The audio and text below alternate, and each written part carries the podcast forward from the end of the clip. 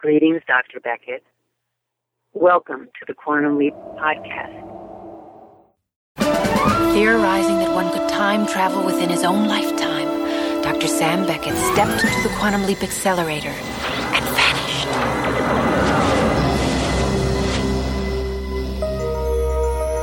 He awoke to find himself trapped in the past, facing mirror images that were not his own, and driven by an unknown force to change history for the better. His only guide on this journey is Al, an observer from his own time, who appears in the form of a hologram that only Sam can see and hear. And so Dr. Beckett finds himself leaping from life to life, striving to put right what once went wrong, and hoping each time that his next leap will be the leap home. You are listening to the Quantum Leap Podcast. This is episode 39 Rebel Without a Clue. Quantum leaping around in time, I've assumed many characters, but this was my first leap back as a dirtball. Shane Funnybone Thomas, that's your name. I'm a biker, Al. It's September 1st, 1958, and you're somewhere about a, an hour south of Big Sur, California. I'm riding with Dylan. Now I'm as free as he is. She's not my problem, man. Well, no, yeah, she is. Why? When did every kid become my problem? When you wrote that book. Hey, dig it. That bike belongs to his son! Who's dead? I was over there, okay? I saw guys blown apart around me, all right? So don't you talk to me about it! Stop it! Come on, baby, let's play, huh? You're drunk! You don't even know what's happening! Stop it! You're hurting me! This sleep has not been a whole heck of a lot You're of fun. here to prevent a murder. Don't tell me it's Becky. One of those creeps is gonna kill her? She's found stabbed to death on a beach about 30 miles north of here. Ziggy says it's going to take place in the next 24 hours.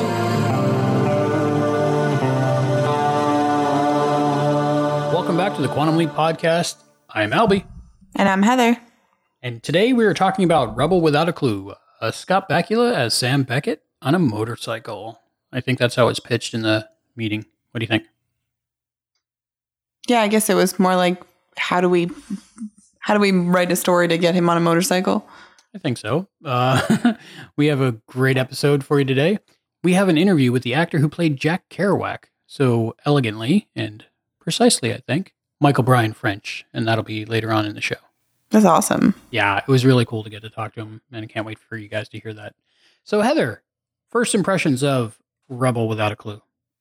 I feel like for some reason I feel like this episode was really short. I guess it just went by quickly. Um, but it, it was good. I it was a it was one of those like just normal quantum leap episodes. It it didn't go too poorly and then the happy ending at the end. So it's good. It's good. Um, yeah, it's weird. Episode timing, it's always about 44 minutes, depending on, you know, commercials and when it was produced. But um, it's so weird how pacing can make an episode seem so long or so short. Like for me, The Great Spontini was very short, even though it is the same minutes, the same runtime as this episode. And for me, this one was a little bit longer. So I guess it's all a matter of perspective and one of those, you know, uh, time flies when you're having fun kind of things. I have a new obsession with watching the Rockford Files, and those episodes are 44 minutes, but it seems like it takes about three hours to watch an episode because not a lot happens. It's so weird.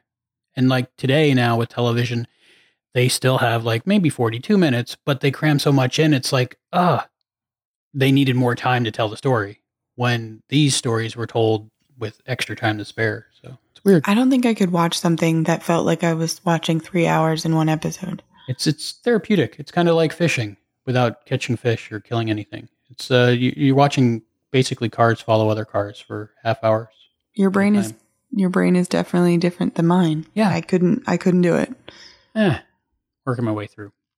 But uh, for me, see, I had the experience uh, that you normally have with these episodes. Uh, I put a lot of pressure on myself, and uh, because I had never seen this episode up until this point, until a few weeks ago, and um, it was odd watching something new to me from Quantum Leap because normally I, you know, know the episodes sometimes backwards and forwards. Other times, like I've seen it three or four times, so you know I enjoy the story. And it's it's odd for me. One of the things about Quantum Leap is I enjoy it because I enjoyed it, and it's one of those things like great music or or um, art is the more you're exposed to it, the more you see it, the more you tend to like it. Mm-hmm. So there was no feeling in my brain of watching it knowing I've watched it before, so I didn't enjoy it as much. But I don't know if that's because of the episode or because of just the way brains work and I've never seen it before. So I might have put a little bit too much pressure on myself because I was excited for a brand new episode for me. And uh, it just, I didn't get that feeling. Maybe that nostalgia feeling that I normally get when I watch Quantum Leap. Yeah, I guess that, that makes sense. Yeah, like you were kind of excited, but didn't have that nostalgia feel to it. So yeah, and uh, I've talked to other people on the crew, and some of them think it's an okay episode. Others think it's a stinker. So it might be a stinker, and I don't know it. But uh, I enjoyed it. There was a lot of good things in this episode to talk about, and uh, I'm sure we'll talk about that and much, much more after the episode recap. This is season three, episode nine, Rebel Without a Clue. Original broadcast date November 30th, 1990. Teleplay by Randy Holland and Paul Brown. Story by Nick Harding and Paul Brown. Directed by James Whitmore Jr.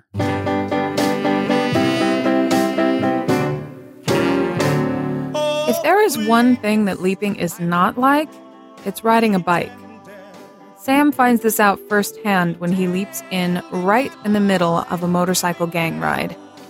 In his surprise, having never ridden a motorbike before, Sam immediately swerves, nearly crashing into other members of the gang before skidding off the road. Sam isn't seriously hurt, but the leapy Shane Funnybone Thomas has a reputation of being the clown of the gang, the Cobras. And Mad Dog, one of the gang members that Sam almost rode into, believes that Sam almost killed him for a joke, so he attacks him. A female biker, Becky, comes to Sam's defense, and her boyfriend Dylan, the leader of the Cobras, breaks up the fight but not before Mad Dog pulls out a shiv and cuts the fuel line of Sam's bike. The Cobras ride off, telling Sam to meet them at a pub about 20 minutes down the coast. Al arrives, much earlier than usual, but only because he found out that Sam had leapt into a biker and wanted to check out his wheels.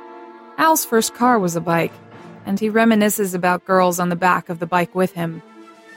Sam wonders if there is anything Al hasn't done, to which Al replies that there's one thing that is impossible to do on a bike. Sam finds a caricature that his host has drawn of Becky, and Al comments how a good caricature can tell a lot about a person, and that this person clearly loves to be free. With some encouragement from Al and some pointers on how to ride, Sam manages to make it to the pub. The cobras, loosened up from their bruise, cheerfully pull Sam over to them and playfully force feed a jug of beer down his throat. Becky is writing something in her notebook and Dylan convinces her to read it to him, but he doesn't understand it. Sam explains that her writing is metaphoric, that you need to look at the words behind the words, and Dylan is reminded of his deployment in Korea, having been told it was a police action when it was really a war. Ernie, the owner of the pub, comments that his son is still missing in action in Korea and is likely to win the Congressional Medal of Honor when he returns, and that his bike, a 1949 Vincent Black Shadow, is still in storage, waiting for him. Dylan, impressed, offers to buy it, but Ernie refuses. As it is September the 1st, 1958, and the war has been over for five years, Mad Dog comments that anyone who hasn't returned by now is either dead or a traitor. Dylan shuts him up, and so Mad Dog instead focuses on Sam, finding the caricature that Shane had drawn of Becky, showing Dylan, and then demanding that Sam draw a caricature of him. Mad Dog is angered by a childish drawing of a dog, so starts a brawl. Al arrives and advises Sam to excuse himself, and in another room, tells Sam that he is there to prevent a murder. Becky will be killed sometime that day. Unfortunately, while Sam and Al are talking, the Cobras ride off. Ernie has some spare motorcycle parts, so helps Sam to replace the cut fuel line on Shane's bike. Once the bike is repaired, Sam trails the gang to the beach. There, a heavily drunk Dylan is verbally and physically abusing Becky, believing that she and Shane have started a relationship. Sam rescues Becky before Dylan can rape and kill her, and they ride back to the diner. The gang follows them, and when they arrive, Ernie is in a frantic state, brandishing a rifle and demanding they return his son's bike, which Sam and Becky have stolen. The Cobras leave, and the theft is revealed to be a ruse to get the bikers off Sam and Becky's trail. They are still at the diner. While hiding out in the spare room, Sam finds many years' worth of Ernie's son's birthday and Christmas presents. Al has found some information on Ernie's son. Sadly, he has been killed, and his body will be returned in a couple of years. Ernie loses the will to live and dies not long after. Becky wants to stay with Dylan and stay on the road despite his abuse. Sam tries to convince her otherwise, but she has been heavily brainwashed by what was written in On the Road by Jack Kerouac. Al is not surprised, as he himself has heard Kerouac speak with more passion than anyone else he has ever heard. He also reveals that Kerouac is only a few miles away at his holiday house. Sam visits Kerouac, who's heavily drunk, and asks him to talk to Becky. Kerouac refuses to say anything he does not believe in, which angers Sam, who believes that Kerouac has a responsibility to the impressionable people who listen to what he says. Getting nowhere, Sam goes back to the diner where Dylan and the Cobras have returned and are terrorizing Becky and Ernie. Dylan threatens to kill Sam for stealing his woman, but Becky denies there being anything between them and tells Dylan she'll go with him. At the same time, Mad Dog breaks into the garage and does donuts on Ernie's son's bike, leaving Ernie distraught. At Dylan's command, Mad Dog gets off the bike, pulls out his switchblade, and attacks Sam. A swift roundhouse kick knocks out Mad Dog, and then Dylan takes over. Sam also beats Dylan in the fight, and soon the police take the Cobras away. Becky is unsure what to do with her life now that Dylan has been arrested, and Sam suggests that she stays at the diner as Eddie needs a waitress. She refuses, saying she needs to stay on the road. But at that moment, Jack Kerouac himself arrives, having had a change of heart from what Sam had said, and tells Becky that sometimes it's okay to just stay put. After that, Becky agrees to stay at the diner. Al reveals that Becky becomes a very good friend to Ernie and helps him through the news of his son's death. Having now saved two lives, Sam leaps.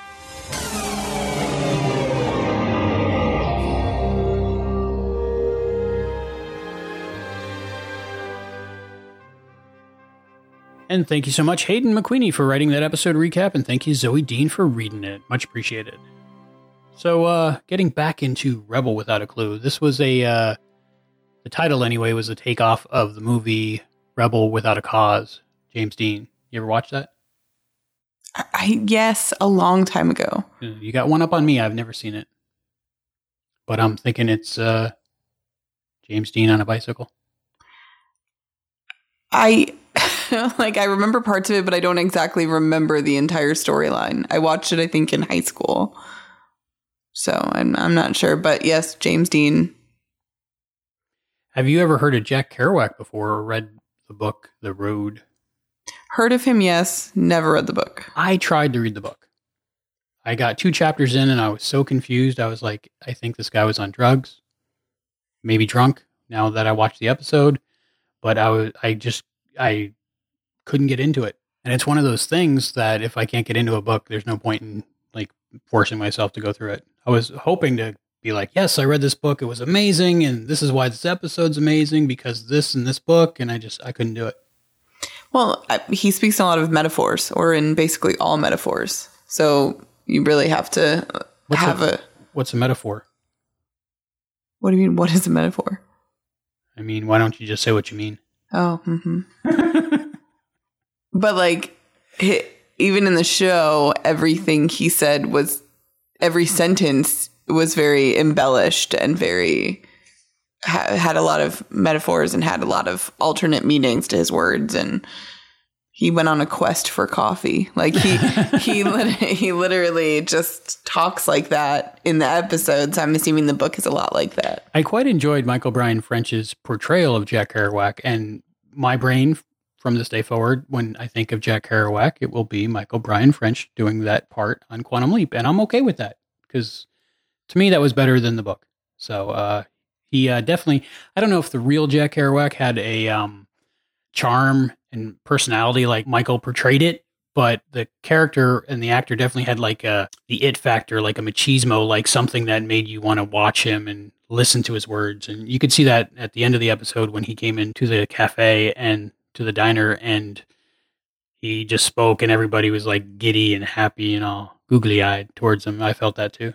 Yeah, I I, th- I would think that it would would probably be accurate. I mean, Al in the episode said that he had partied with him, so I'm assuming they, they well, I'm assuming they somebody on the crew, whether the director or the the writer of the episode knew of him or he had a reputation or something that they very famous writer, and I'm thinking writers like writers, right? You know, in literature and so I want to know before I before I speak about what I think about this episode, I want to know uh, some of the things you got out of this episode.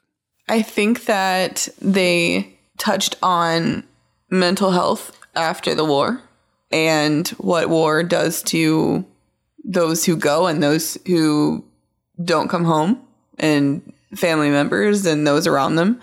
I also think that it put a spotlight on relationship abuse and sexual abuse and emotional abuse. I mean, it was it was very it was very obvious in the physical aspect, but there was an emotional thing there where you know it was she felt bad because you know of of how he came home from the war and how scared he was and all of those things and but how it's still not okay for you know him to treat her that way. And so you know that was a good i mean if you're thinking in the early 90s that was a was a pretty good spotlight to put on a on a situation like that where still back in those days of sitcoms it was kind of a joking matter still.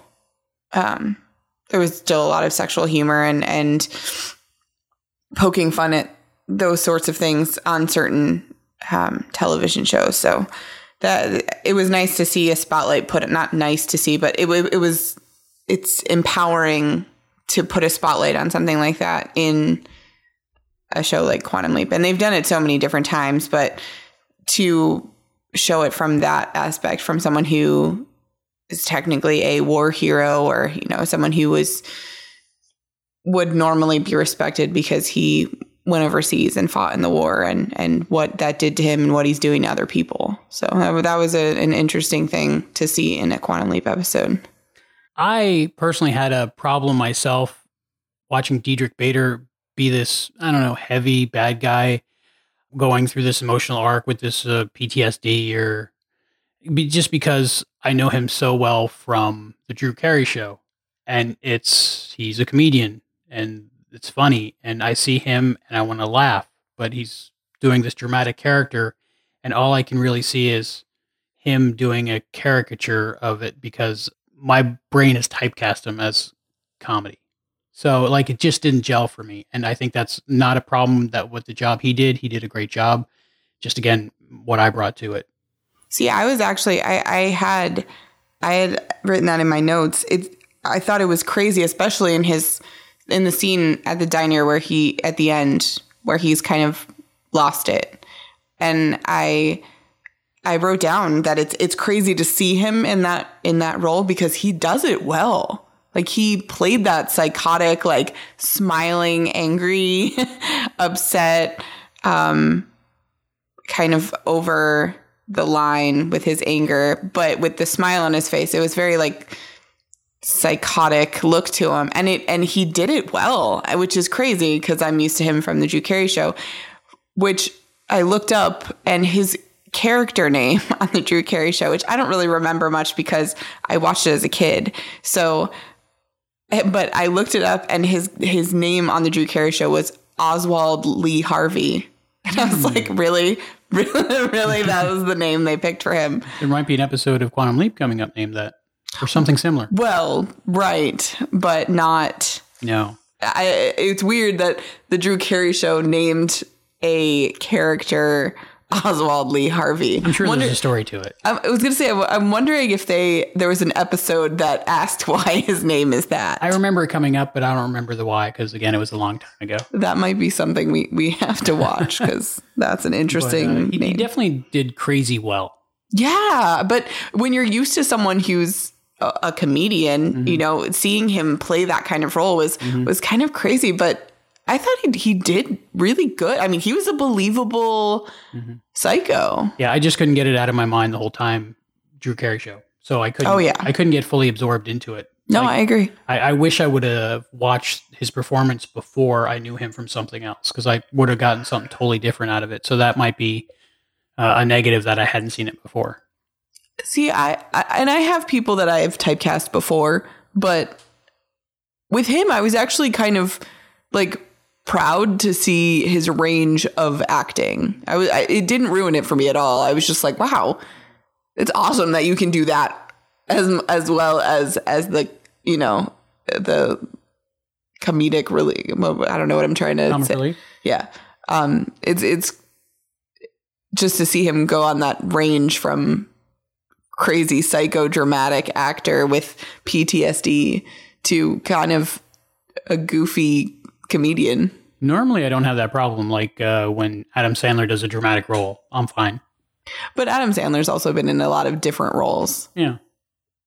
I mean, it, it- that's like like um seeing Harry Potter and then watching anything with Daniel Radcliffe in it. You're just going to see Harry Potter. You're like, why is Harry Potter in this movie? And a lot of people have that problem. Yeah.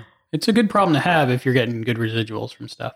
Well, I'm sure he is, but I don't know about uh Diedrich Bader, but What I wanted to know, see, uh, Josie Bissett, and who played Becky, which um, when I first saw her in this episode, I was like, oh, I've seen her in at least five things. Like she's familiar looking. Uh,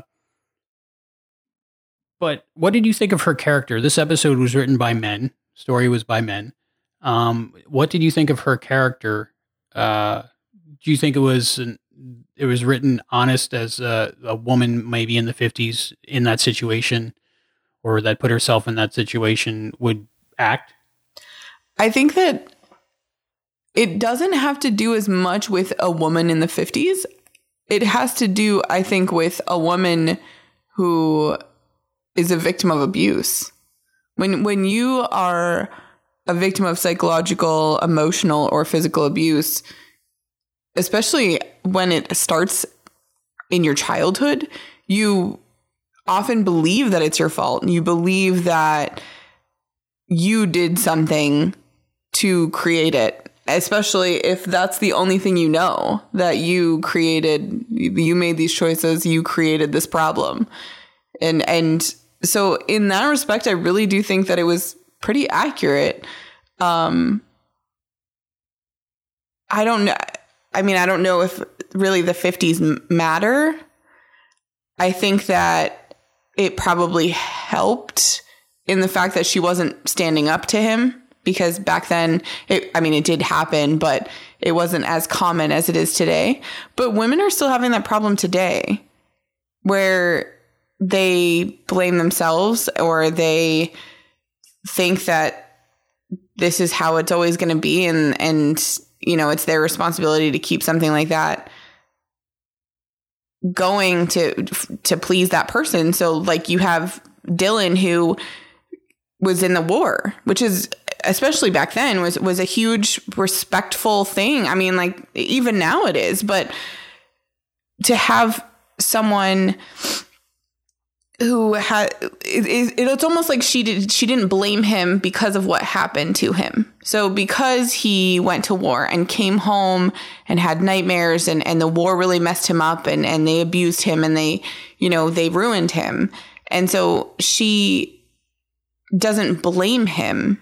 So she has like misplaced blame. So she stays because she thinks he needs her.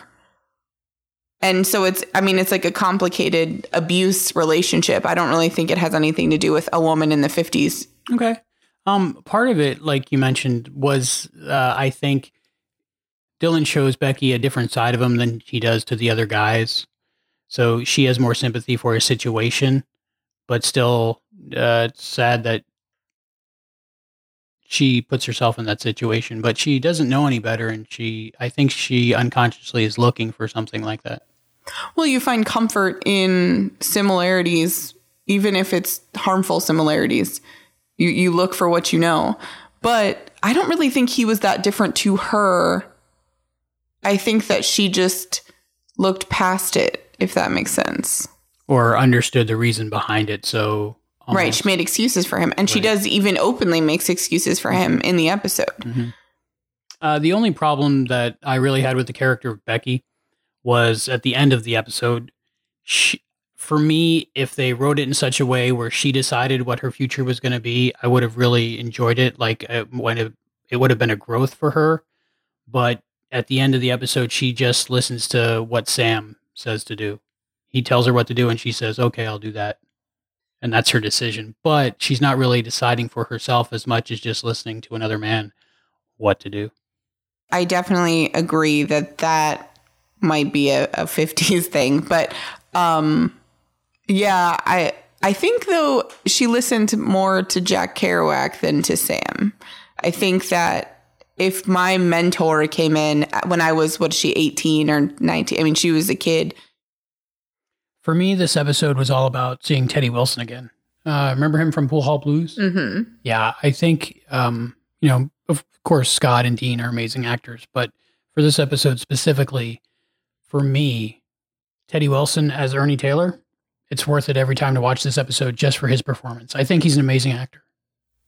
I agree. I, he he had this persona around him. Like you could really tell he was a good dad, and he really cared about people around him. And he was just like that cute old guy kind of. I don't know. It, was he he did good, but it was also believable when he was yelling at Dylan with the gun before you found out like what the story was behind it. It was kind of confusing at first because it's like you Sam wouldn't take the bike, but you know, Right. it was confusing. But uh, I think I caught on a little bit before you did. Probably. But yeah, he was really good. It was a it was a kind of a heartbreaking story, waiting for his son to come home, and he knew his son was dead, but he held out hope because what do you do in that situation as a parent if you Mhm. don't have any proof that your kid's dead? You, the only way to keep going, I think, is to hope that they're still alive somehow.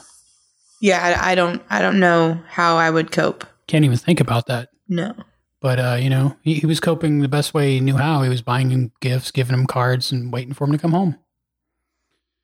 Um, but yeah, he, he's an amazing actor, and um, makes me want to go watch Pool Hall Blues again. so, so what do you think of bikers? What do I think of them? Yes, I, I have definite opinions, but what do you think of them? Um, I feel like there's two different crowds of bikers. Okay. There's like my dad. My dad is a is a Harley Davidson biker dude, leather wearing Handlebar mustache. Yeah, handlebar Yeah. mustache, classic. leather vest. Yeah. Um, but he's guy. also but he's also like the the biker dude who does rides for children's hospitals. I mean like he's that kind of biker dude. Um what he used to be when he was younger, I'm not really sure. I mean he's mid 50s now.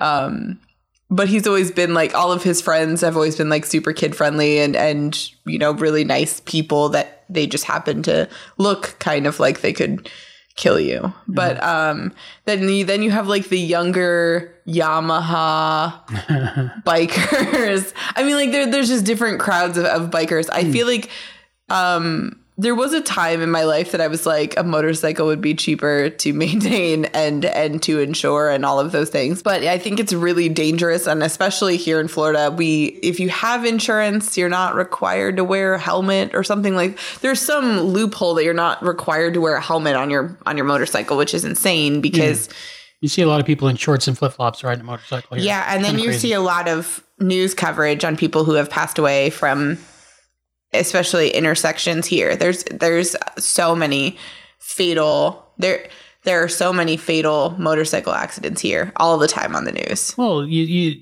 you see, there's a lot of different types of bikers, but there's the type of bikers that uh, you know go by the rules of the road and follow the laws, and there's those bikers that think that a three lane road is a five lane road for them that they can weave in and out of traffic. Those are the kind of people I think that uh, cause accidents and get hurt a lot. But um, uh, regular normal bikers that uh, you know, I think they're pretty cool. There's some that to me, like in this group, in this episode, to me, it seemed like they all had um, they all had problems, and they all like were trying too hard to be cool.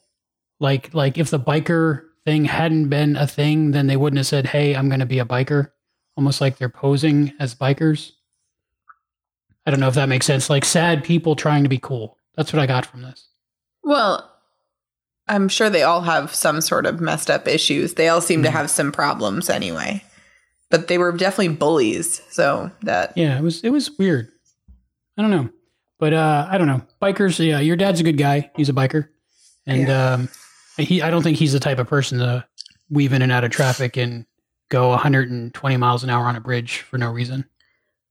I don't that I, I don't know. At I this don't, point I don't want to if it if he is then I don't probably not now. He might have been 20 years ago, but he might not have made it this far. If he was, that was my thinking. knows? I could be wrong. I could be wrong. So that kind of segues into one of my notes that um Sam brings up the fact that Al has done everything. right? It's like you're a him out. bike you're a biker too. And, and the look, he just like looks at him like, really? I love that he called him out on it. Yeah, that I I really appreciated that. Cuz we're all thinking it. Yeah, every time. But in this instance, I was like, yeah, probably because he's an airline pilot. He's a, he's a you know uh, Navy pilot. He flew planes. Those kind of guys usually drive motorcycles and race cars and do Mhm. all that kind of death defying stuff. Which the helmets back then were not very safe looking. Are those helmets or are they more like hats? They look like a leather head wrap with the ears cut out. Like I don't really know what they w- they would probably help you from like getting scalped, Yeah, road rash and scalped, but but, no actual head No, injuries. death is more likely in those, I think. And with the motorcycle, uh, when Mad Dog, who looks like uh, the toady from A Christmas Story all grown up, when he cut the fuel line on the bike, there was way a lot more fuel line left, and Sam could have just like tightened it up again without that little piece that he cut off. It was to me that was a big uh, error in the production because anybody who's ever worked on any kind of vehicle and i'm assuming that sam is very has good technical know-how since he built a accelerator chamber and a time machine that he could probably deal with a fuel line or coolant line or something like that this being a fuel line i think a lot of people know if they had an older american car with a radiator hose or something and when it bursts at the end you just cut some off and then you put it back on where it goes and tighten it up with the clamp so uh, he could have fixed it instead of walking the bike 20 minutes. Coming from the guy who exaggerates every single detail that's ever happened in his life to make it more dramatic, you think that he should have fixed the bike to ride it 2 miles? I, I think he would have thought to do it. 20 But- minutes, they that's my- That's driving, right? So but that's my no, my point is is is you uh, exaggerate every detail in your life to make it more dramatic. That was the whole point of the scene, to make it more dramatic that he had to walk the bike there. Mm. Okay, I see what you're saying. they did it to bully him. He wasn't. I mean, it it wouldn't have been as effective if he was like, ah, I put the thing back together. You think Dean added that little sunscreen line? You know, uh, open road, wind in your hair, as long as you're wearing sunscreen? Oh, uh, I don't know. I don't know. That might have been the thing now. It- now, is sunscreen good or bad right now? Because it goes back and forth. I know it protects us from the sun, but it also gives us cancer because of what's in it. It depends on which one you use. There's, Oh. there's like a list of healthy ones. Oh, good to know. I don't know that list. Does it say on the front of them they'll cause cancer? No. Hmm. I had the opportunity to watch this on DVD, the old set of DVDs with the music replacement. It's okay, it's passable. Um, but the Blu-rays with the um, original music makes a huge, huge difference in this episode. A very big um, Jailhouse Rock, Elvis, The Great Pretender. When uh, Sam goes back into the diner and Dylan's there standing by the jukebox and he uh, says something like, This song's about you. because he was pretending and trying to fool him or whatever. But um, that line and those situations didn't make sense with the music replacement. So I'm glad that the music is back. Yeah, that would not have made sense, I guess. They probably cut out that line or I, I feel that they did. I'm not sure. I didn't go back again again to watch the DVD version, but I don't. I didn't remember it. So it's a silly rule we have here. Yeah, but at least they fixed it. So I'm glad about that. So uh, to rewind a little bit. Okay. So what are your thoughts on the fact that Dylan's friends were basically egging him on to rape Becky? I didn't get that out of the scene until like Sam mentions it later. What do you mean you didn't get that? Like, I didn't think he was trying to rape her. I thought he was. He was messing with the zipper like- of his pants. Oh, I didn't notice that part. I don't know, but like I, for some reason, like I didn't buy the Jeopardy in this episode at all. I I didn't. I don't think. I like it to me. That didn't look like it was you know going to be like in a bar on top of a pinball table. I don't know what you're. What, what do you Oh. mean? Like it didn't look like it was going to be a rape scene or rape was going to take place, and those biker guys looked more like idiots than like evil people that were going to you know uh, hurt someone. I don't know. I just didn't So- buy it. Like what the- did you think happened at the beach? Him forcing her down on the ground, and what did you think that was? bad writing, bad acting. I don't know. Honestly, I did. I didn't. I didn't see it as a rape scene. I don't know why. That might be more you than the episode problem. Maybe I don't know. I- it that was I- I, didn't, blatant. I didn't get it out of that. So and like I don't know. But what did you think they meant to do there? I have no idea. It was, it was just a very confusing scene for me. The whole the whole A story really uh, confused me, and I never got with the A story. B story, Ernie, bike, kid in Korea is really good. So basically, you just ignored the the emotional and sexual abuse part of it. I don't think it was done well. I was not invested in it, and I didn't believe it. I don't even know what to say to that. It just doesn't seem like a that- quantum leap thing that's going to happen on quantum leap. Like if somebody takes a knife and is going to go cut somebody's throat, you're not going to see somebody cut their throat on quantum leap. Does that Well, make sense? right. Just like I didn't believe that Spock was going to die, but that doesn't mean that. Spoilers. Oh, he's still alive. Depends on. Um, That's why I can say that. Oh, um, yeah. The the A story just didn't do it for me. I didn't buy it. I I thought they were like caricatures of people, not characters. Like I didn't see. I like want to dig into the psychological reasoning behind the fact that you It's didn't know that they would. I don't think the guy from the Drew Carey show is going to rape the woman from the Lifetime movies. I don't know. Maybe that's it. I, I just, I, I never saw that as what that was. I didn't see any she was literal screaming and trying to push him off of her. Mm-hmm. And she still wanted to go stay with him. So I don't know what that was. That's about. called abuse. Yeah, it's sad. Like in real life, that would be horrible. So she gives she gives excuses that he was just drunk, um, that it's her fault for embarrassing him, and the ward did horrible things, and those are the reasons why she stays. Not good reasons. Uh, her LPs were on his motorcycle.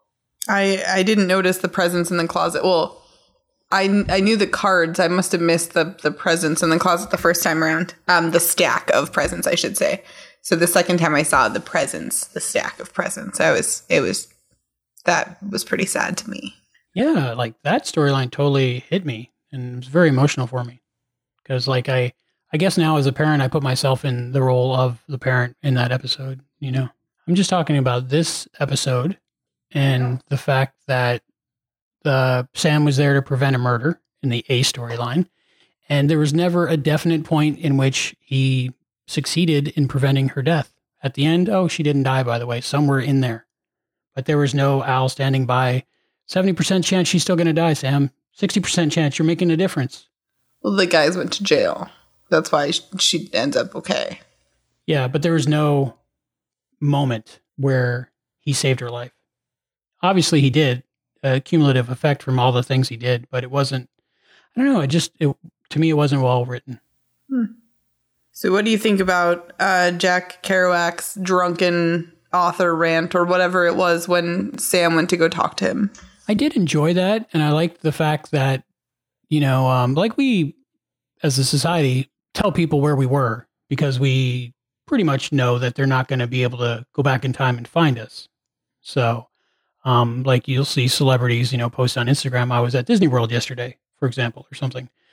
But for Al to be able to know where Jack Kerouac was at that moment when they needed him, uh, I thought that was really cool, that he was able to just uh, Sam was able to go see him, and um, I think Sam really got through to him. I think that was uh, Scott's best scene in the episode when he was talking to him and uh, telling Jack why it was his responsibility because he inspired a generation of these people to throw caution to the wind and do certain things. And I'm sure for the most part it worked out for a lot of people, but for some it didn't.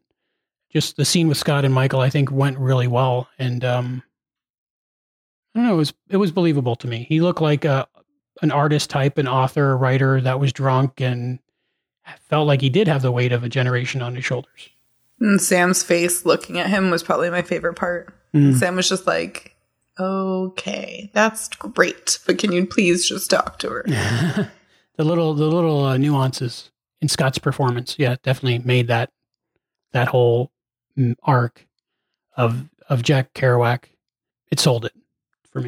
After that, I'm gonna um, they go to the diner and run into Dylan and they get into a fight and Becky says he can't even do it in bed unless you fight him.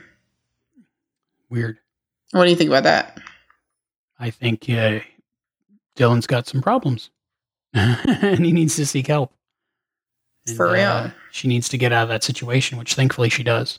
Like that's really, really messed up level of abuse if he wants you to put up a fight just to I don't know. There, that's it. That's pretty scary. Yeah, that that should be like a red flag. I think.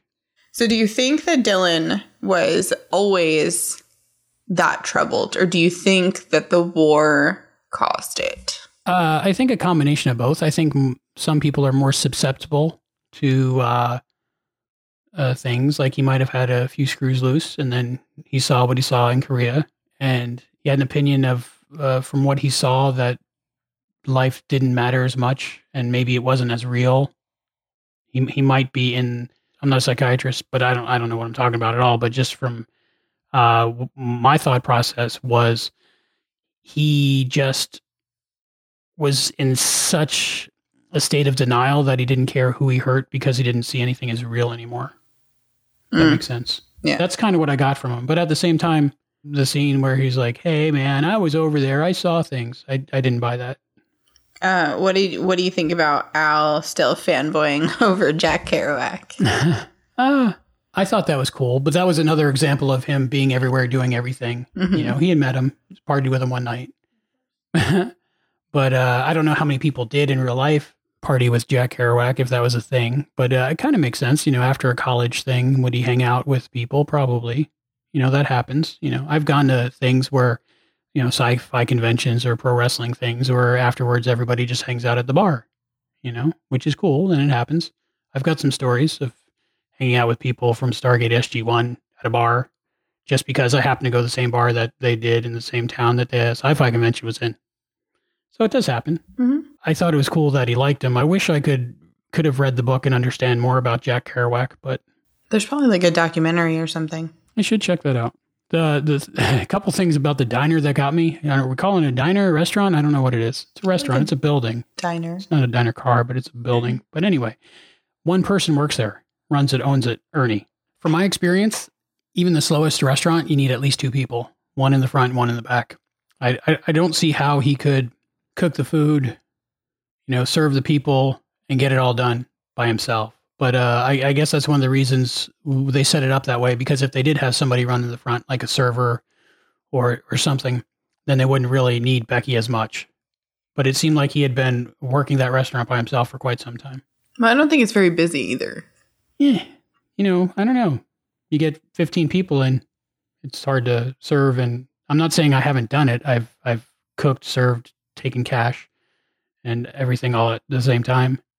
Well, and, and Sam was up helping serve. Yeah, I thought that was cool. They were making fun of him for it, but he was just like, "I'm gonna help." Mhm. I, I I think uh, them making Sam drink uh, a pitcher of beer when he first got into the restaurant was a, a good thing writing wise because that let him be more himself, where he was helpful and he didn't have to pretend to be this biker guy. Mhm. And it also uh, gave him more loose lips, let's say, when he was trying to explain to Dylan about metaphors and writing, which normally Sam, without the beer in him, I think would have sat back more and uh, analyzed the situation before he just butted in and, you know, started talking about stuff. I agree. So for that was good. Oh, and the other thing about the restaurant is I don't know if you noticed the sign in the background. I did every time on the high def version. Um, it said steak dinner, and it said what it came with, which was normal stuff, but it also came with spaghetti. I was like, "What steak dinner comes with spaghetti?" Is I didn't notice that. is that is that like just the set design people messing with people, or was that a thing in the fifties? Yeah, your steak dinner comes with spaghetti and carrots and salad. Uh, depends on if you're Italian or not. I guess, but uh, I saw, like I just really I think by the fourth or fifth time I watched this episode, I was really enjoying the uh, the set, the background set, and just reading these signs and seeing like the classic stamp machine and just different things. And of course, working in a restaurant for half my life, looking back into the kitchen, trying to see what the setup was like, and nothing really seemed out of place except for the spaghetti that came with the steak dinner. That's weird. it is, right? I like the grape Nehi um, soda sign that was on the outside of the building on the location, and it was right outside the door on the set of the restaurant. So that kind of tied it together. The only other couple things that I found out, noticed, thought about while watching this episode was uh, the guy who played Mad Dog, Mark Boone Jr. He's also in Sons of Anarchy now. So it's like he was an actor, biker, biker actor because uh, when I saw this at first, I recognized him somewhat from something. Right. So when I looked it up, I was like, "Oh, hey, the guy from Sons of Anarchy," which uh, I highly recommend if you're into biker shows. It was cool to see him like basically be the same character and same person, but 25 years later in, in a different show. Uh, the only thing about that was uh, when he was uh, doing circles in the parking lot outside the restaurant, it looked more like Diamond Farnsworth than it did uh, Mad Dog.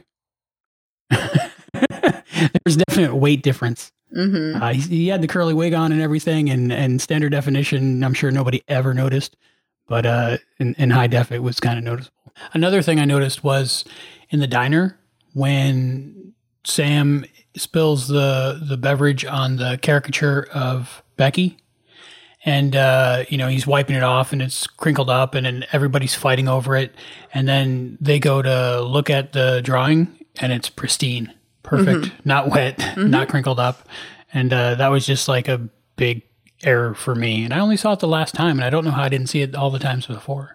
That's kind of funny. I don't. I don't think I noticed that. Uh, it's a first unit, second unit thing. Second units film like insert shots and, and things that not requiring principal actors or any actors at all sometimes. And uh, like they do stunt work also or things. But um, so there was just probably a miscommunication. And by the time they all got it in the edit bay, they were like, Shh. I'm sure the editor noticed. Probably. But uh, that was just another weird thing that I saw. At the end of this episode, Becky basically decides to stay with Ernie and help him with the restaurant. And then she writes a book about it later on. So her life turned out well. Before Sam suggested that, uh, Al mentioned that she just pretty much disappeared. So, so what do you think happened to her? You think uh, she still went down that path of uh, having relationships with people that abused her and just slow demise and never did anything? If she didn't, I thought. Oh, I guess she still would have been alive. She was alive, but so she disappeared. Disappeared pretty much. Probably not a good future. not a good future. So, uh, but now she's uh, alive, as an author. Yeah. So she did get a lot from Ernie, Mm-hmm. Stability and and Ernie lived longer nice. because Yeah. he had somebody in his life. He wasn't lonely, and he got to be a dad. yeah, I think you know once you're a caretaker, you feel more comfortable and more useful being useful as a caretaker. As promised earlier, we have a great interview with Michael Bryan French, who played Jack Kerouac in this episode. I really enjoyed his performance, and I enjoyed talking to him even more. So here it is.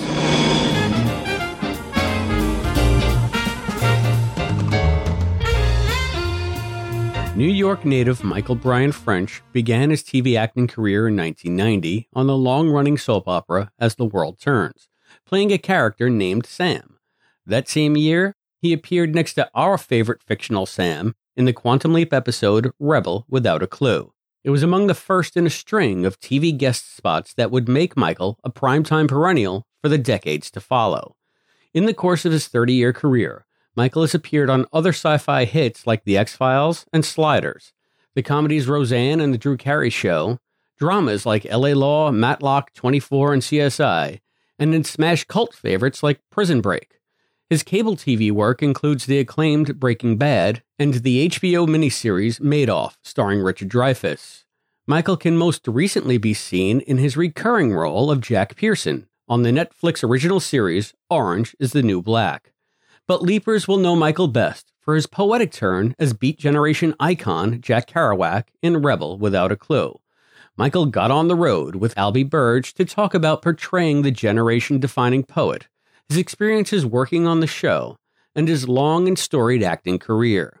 So get hip, you groovy Dharma bums, as the Quantum Leap podcast proudly presents our interview with Michael Bryan French. Hello, Mr. French. How are you doing today? I'm doing well, Albie. How are you? Good. I'm excited to talk to you. Uh, this is uh, an episode of Quantum Leap uh, that we are talking about a lot, and uh, it's interesting that um, you're playing a real life character, and uh, not many real life characters in Quantum Leap have had such huge roles as you did. Could you please uh, tell me a little bit about how you got involved with Quantum Leap, how you got the part, and stuff you remember from filming of it? Sure. Um, well, first of all, Kerouac was kind of a literary hero of mine, so I was very excited to get the opportunity to audition for the part. Uh, it was pretty much a standard audition in terms of its being, you know, through my agent, casting call. Quantum Leap was a pretty popular show at the time, so I was excited about it. But I got all the more excited when I realized it was uh, Kerouac. Um, I took a chance that I've never taken before going into that audition and is kind of a perverse tribute to Kerouac, I decided to go into a bar and have a shot of whiskey and a, a draft beer. I guess that's it wasn't quite a Boilermaker, but you know, a shot and a beer.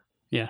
Um, and I figured, you know, this is what Jack would do if he was going into a situation like this.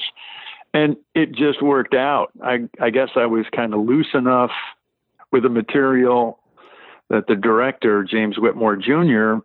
bought it, and uh, I, I got the job. So I thought that was pretty funny.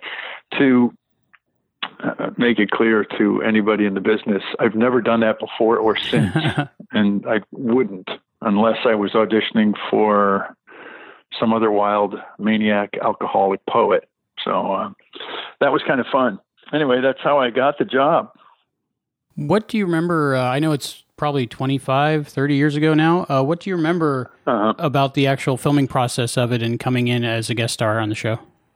Well, um, interestingly, the first shot that they they did uh, in the episode for me was the one where Scott Bakula's character comes to my cabin in Big Sur, and this was sort of in the later stages in the 50s, I think, late 50s, of Kerouac's uh, life up in uh, Northern California.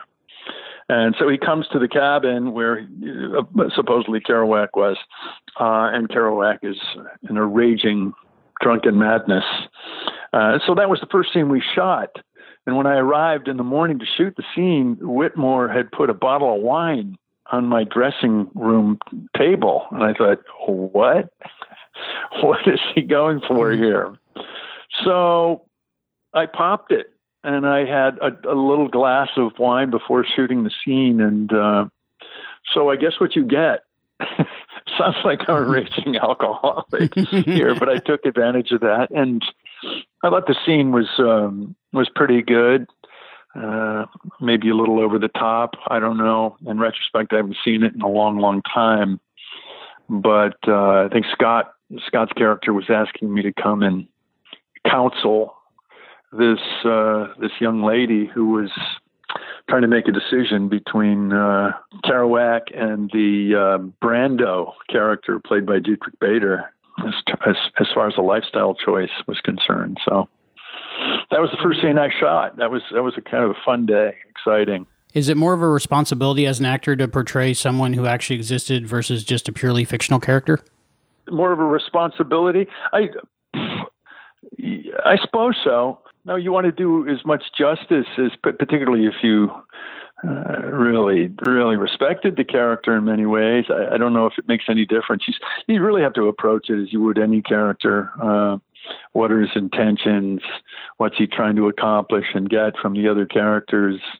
What's going on in his life that affect the way he goes about doing that, and all, all the sort of subtle things uh, we work on when we're we're working on a role. Um, I've I've had two chances to work on real life people. Uh, one was Kerouac, and another was Hank Williams.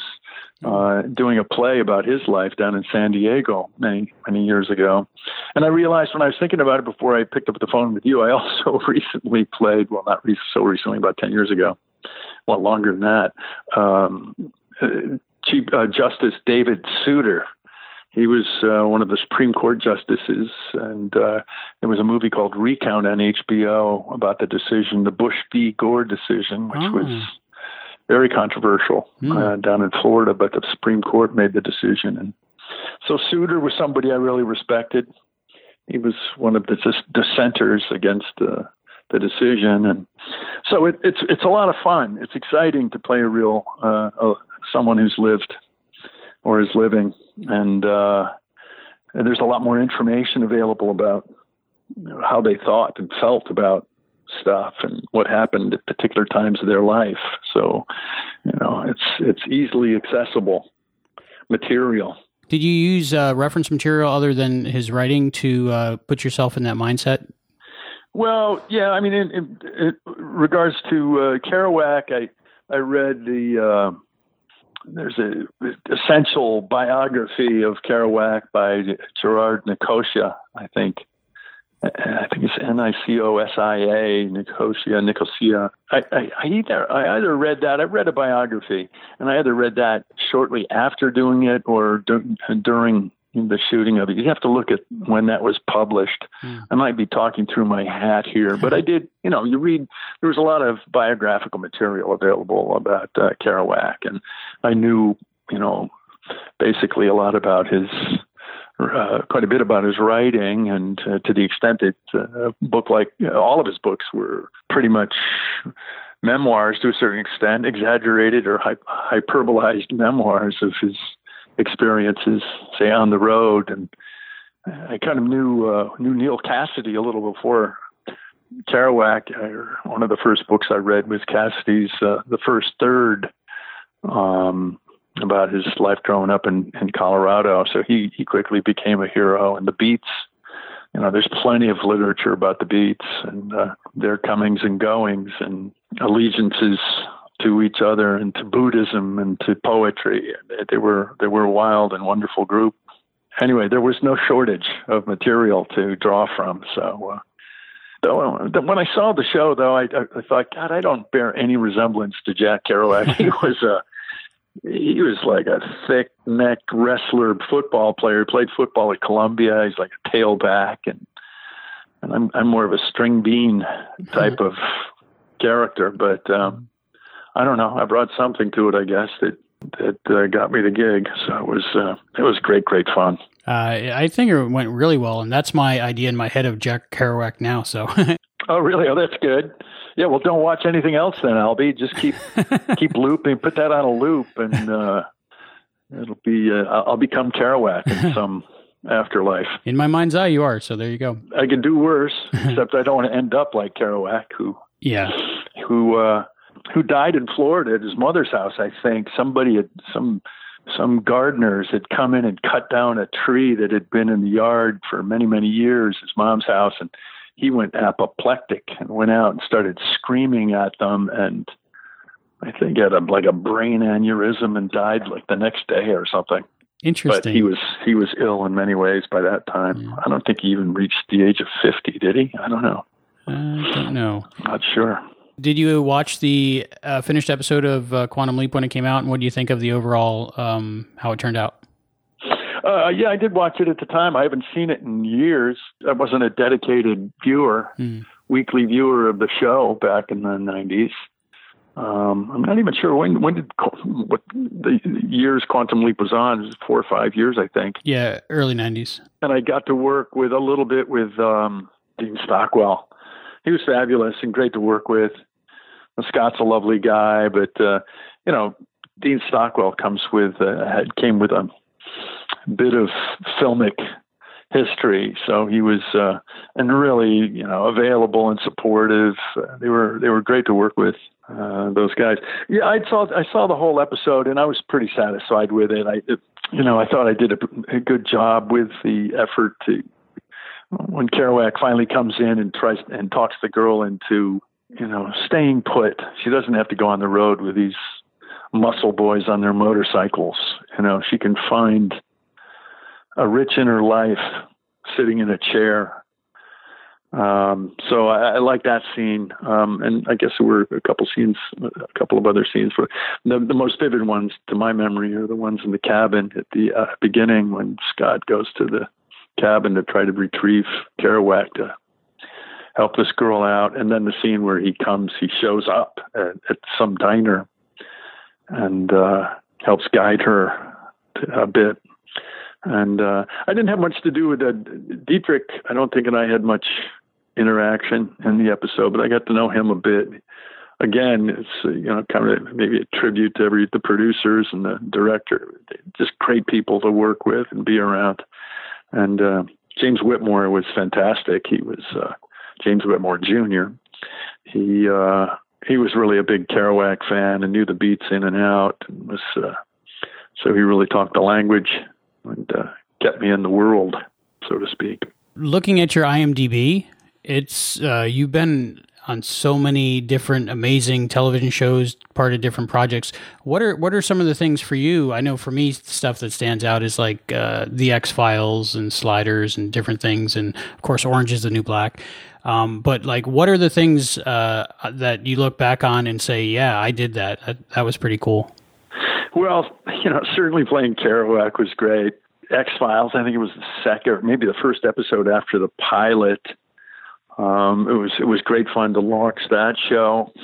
You know, I've had some nice, uh, just some nice roles uh, in various episodics that are long gone and long long off anybody's memory. So there were there was a show called Sisters I did, which was great fun. Working on Breaking Bad with Bryan Cranston was uh, terrific fun. I sort of knew him a little bit before I went to shoot that out in Albuquerque, and uh, you know, I walked on the set the first day, and he stopped everything and introduced me to everybody as as if I was, you know, the greatest actor on the planet. I mean, he just made me feel like a million bucks and made me feel very comfortable shooting. You know, there there's some great, many of the experiences I've had that were really memorable and wonderful or have to do with the people involved, I guess. Yeah, there was a lot. There was a, there've been a lot of experiences that way. You know, stage as well. I, I've been doing a lot of stage work since moving back to New York, and uh, you know, the immediate response you get from an audience is so satisfying, so gratifying. But you, you know, you get to some extent you get that response on set from the people there, be it the grips, the makeup people, certainly the director and DP, director of photography. You know, if it's a supportive um, community on the set, it makes all the difference.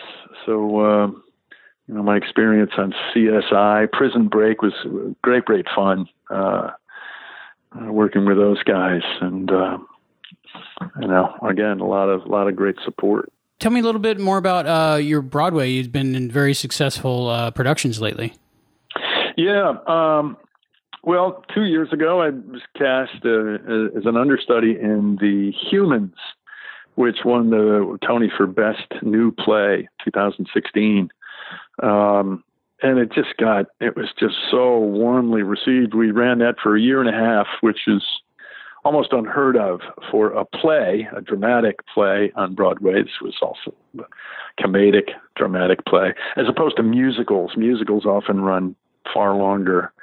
But that was it was a family, a small family drama set on Thanksgiving, and it was really intimate. All the actors were on stage. It was all in real time for 90 minutes. Um, it was just a real special experience. I got to do it several times. Uh, the guy I covered was uh, Reed Birney, who went off and did a couple of jobs, so I got to do that. Then the next thing I uh, I did was A Doll's House Part Two, um, a fabulously imagined play based on Henrik Ibsen's Dollhouse. It was a sequel to the original Doll's House, which was written back in the late 1800s. Um, and if the, anybody's familiar with the story, Nora comes back to the house she abandoned to the family she abandoned 15 years prior.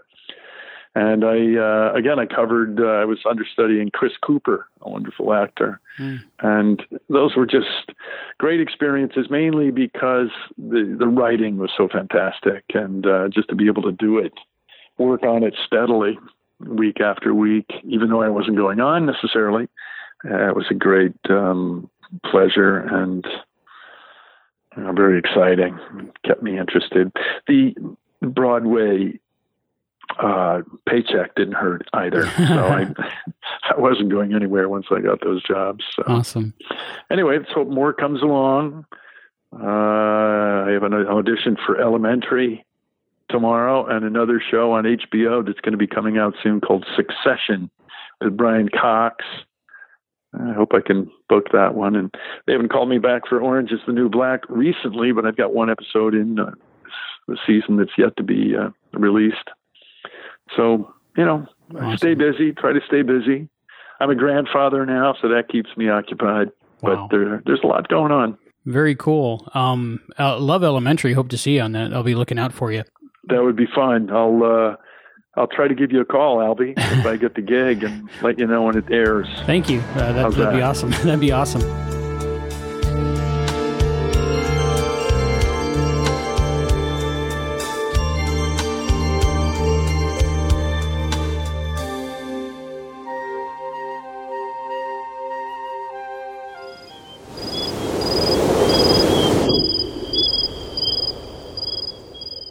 To the project Quantum Leap and the Quantum Retrieval sister facility in Australia. You have been warned. It is now 2020, and you have failed to prove that time travel is real one time too many. Your funding will not be renewed, unless, of course, the team in Australia can retrieve Dr. Beckett by 5 p.m. today. Sharp.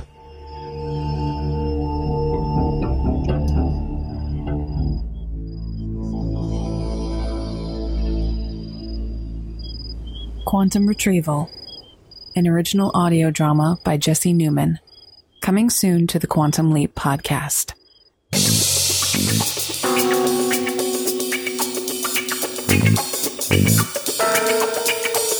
If you like listening to this podcast, then I guarantee you're going to love Thinking Outside the Long Box and our scintillating interviews with pop culture celebrities. I have a responsibility, not just to my son, but to everyone I meet, to let you see this is what you can do. This is what you can have. Look at how different I am. My God, look at all these people here. Can I be more different? Jesus Christ. But it doesn't stop me, so why should it stop you?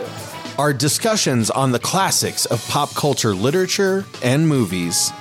This version of Night of the Living Dead, I regard personally as my favorite movie of all time. Oh, really? I can trace it back to that movie for my love for, for movies and, and, and entertainment. And of course, our intelligent discussion on all things pop culture. Reading passively reading the comic book. That's good. Here, I'll put it close to the mic. Oh, listen to me flip the pages passively. Yes. And then so this is aggressive comic book reading. Oh man, yes! It's so good! Oh. It's like that. Wow. Well, maybe not so intelligent. To listen to us, search for Thinking Outside the Long Box at iTunes or Stitcher, or find us at www.totlb.com. Now back to your super interesting show.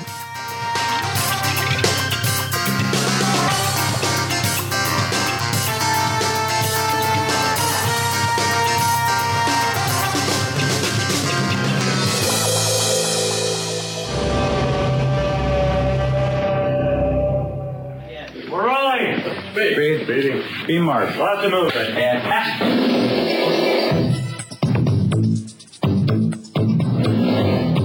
Welcome, Welcome to Quantum, Leap. Excellent. That's two right Okay, now what do I do as a cinematographer? I shoot film. Uh, the most special thing about the job is I shoot the film, and I am overlit with some hard light. Holy shit! Markham! Bring me the 100 millimeter on the A camera right over here, Mr. Goller. What did you have on the measurement on the last position? Well, would you get out here and talk, talk about you? talking about you. I'm not going to say bad things, so get out. Get out. Come on through. Come through. Push through there, Joe. Thank you. Yeah, you do another one of those. You're punching a hole in a Picasso. Uh, well, okay. I'm saying nice things, and he's turning the lights out on me. Quantum Leap, I not only get to move from era to era, I move from uh, a brothel in New Orleans to the Vietnam thing to back home in Indiana to a pool hall in Chicago to a jail to a riot to a rock concert to a discotheque. I move week to week to week.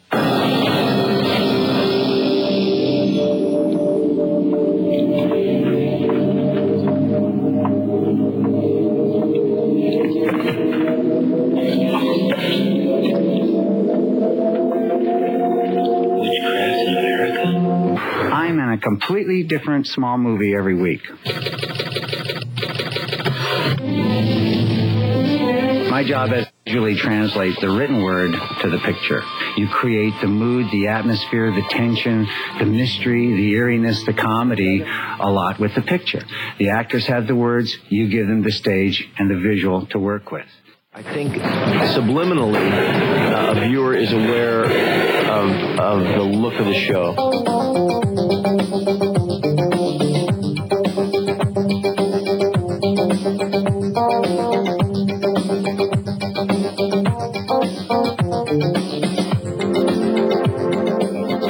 Is, can a viewer sit down and feel very comfortable in, in for our show in the era, in the year, in the style of it, and, and he makes that happen. It's not the, the show isn't harsh or grating at all. You don't want to have people notice the photography unless it is one of the characters of the scene.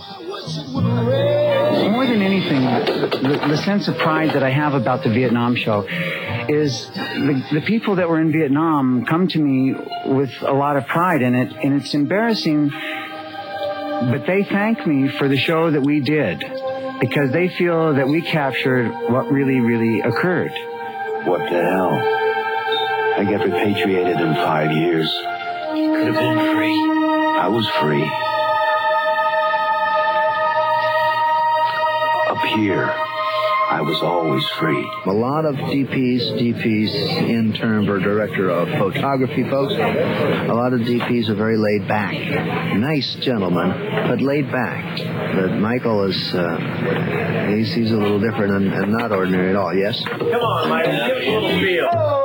Okay, we're going to take the camera over here. We're going to cover Scott over here in this position. When he walks away, he turns to the kid and he says, okay, thank you very much. And we leave it on Dean who goes, hey, you better be good. You better be good. The big camera lines up on the lighting side of the screen. and Jared has gotten the fork on the neon back end. The focus. You better be good. He's got a lot of energy. He's got a great sense of humor. He's very entertaining. He's like the star of the set. This uh, nomination is you know this this is the kind of stuff that just fuels you forever and it's it's an incredible thing to be okay recognized by your peers you know yes i'm i'm very proud of that Hey, Mark. Ouch, ouch, ouch. Oh, Dougie. Oh, oh. Oh, you look better. Oh, that's a hard puff. Oh, you look better. All right. Am I beautiful now? Yeah. Thanks, Dougie. Thank you. Without Dougie, I'm a mess.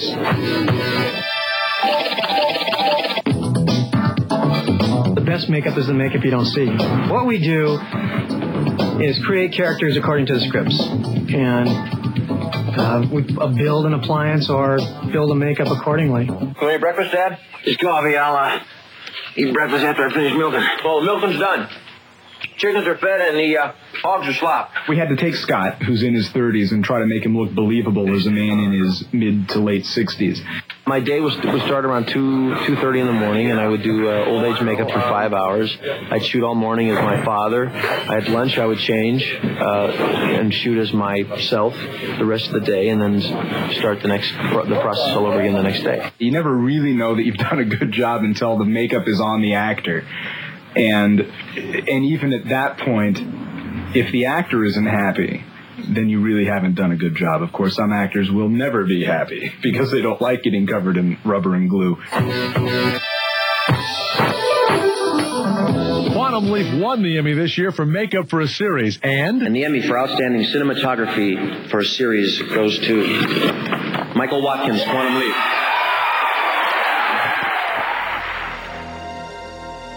Scott Bakula, and you're listening to the Quantum Leap Podcast. Any radios in this episode? There are no radios in this episode, which means Christopher DeFilippis is looking back at another episode in this edition of Radio Sightings. Welcome, everyone. I'm Christopher DeFilippis, and it's time for the Quantum Leap Radio Sightings, where I tell you about all the vintage radios that have appeared on Quantum Leap. And here we are at Season 3, Episode 9 Rebel Without a Clue. Unfortunately, despite all the amazing music in this episode, there are no radios. So let's hit the road and head to the archives. When we last left off, it was time to take a ringside seat for all the radios in the Season 1 episode, The Right Hand of God. Not so fast. That episode has no radios either, so saddle up, partner, because it's time to ride Widowmaker. Oh boy. How the Tess Was Won features not one, not two, but three radios. Tessa's house is practically festooned with them, and all are examples of very different styles of deco modern radio design popular in the 1950s. Our first radio is the 1952 RCA Model 3 RF 91. It's a boxy tabletop set seen on a table behind Tessa's couch when she wakes up from her heat stroke. This radio was nicknamed the Woodland, and I couldn't find out why, so don't ask. The Woodland takes advantage of its unremarkable maroonish brown plastic case and broad beige front to showcase its true selling points. An enormous circular dial trimmed in gold with two triangular flares on either end. The dial marker is reminiscent of a propeller, making this AM FM set look like it's an airplane that's flying right at you. It's really neat. We see our next radio when Sam is sitting at the desk in Tessa's study. It's a 1956 Packard Bell 5R1, and this is another case where the dial makes the radio. It sits bottom center of the large rectangular speaker grill that fronts this compact set, crowned by a semicircle of station numbers.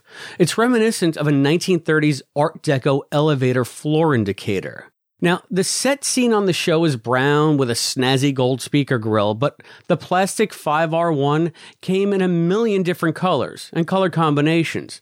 Packard Bell even sold the sets as kits that you could buy in magazines like Boy's Life and assemble yourself at home.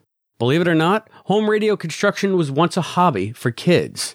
And speaking of hobbies, the final radio we see in How the Tess Was Won is the same radio that sparked my radio collecting hobby. It's the 1948 RCA 65X1, and it stands out most for being an on screen continuity error.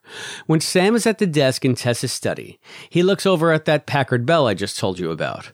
Then they do an insert shot of a hand turning on the RCA and cut back to Sam listening to the Packard Bell. Look, error or not, I'm glad viewers get to see the RCA in a glorious close up. The 65X1 is a beautiful set with a red and gold slide rule dial that tops a molded brown Bakelite cabinet with neat wraparound louvers, flanked on the bottom corners with two large knobs. It immediately draws the eye, and one immediately drew my eye 20 something years ago when I saw it in an antique shop on the east end of Long Island. I had to have it and thus was I bitten by the radio bug, never to look back. In fact, it's my 65X1 that you hear clicking on and clicking off at the top and bottom of these radio sighting segments. Needless to say, I was thrilled when I first saw it on the show, but this wasn't the radio that prompted me to start the QL radio sightings. To hear that, you'll have to tune in to future episodes of the podcast. Now let's recap. The three radios seen in tests are dated 1948, 1952, and 1956, which means that none of them are anachronistic to Sam's leap date of August 5th, 1956. To see these radios and every other radio that has appeared on Quantum Leap up until this episode, just go to the Quantum Leap radio sightings page on my website at deflipside.com. Once there, click on the Quantum Leap podcast link and look for the radio dial. Whether you're riding on a horse or a Harley, it's worth the trip. Until next time, my fellow leapers, this is your Quantum Leap radio guru tuning out. And now it's time for everyone's favorite segment Quantum Deep. Hey, leapers, you're a rebel without a clue. Now you're in Quantum Deep.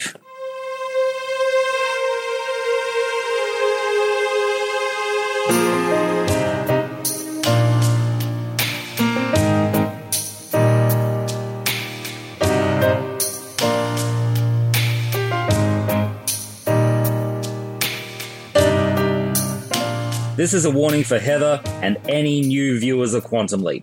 This segment contains spoilers about the entire series. How much do we love Al Calavicci?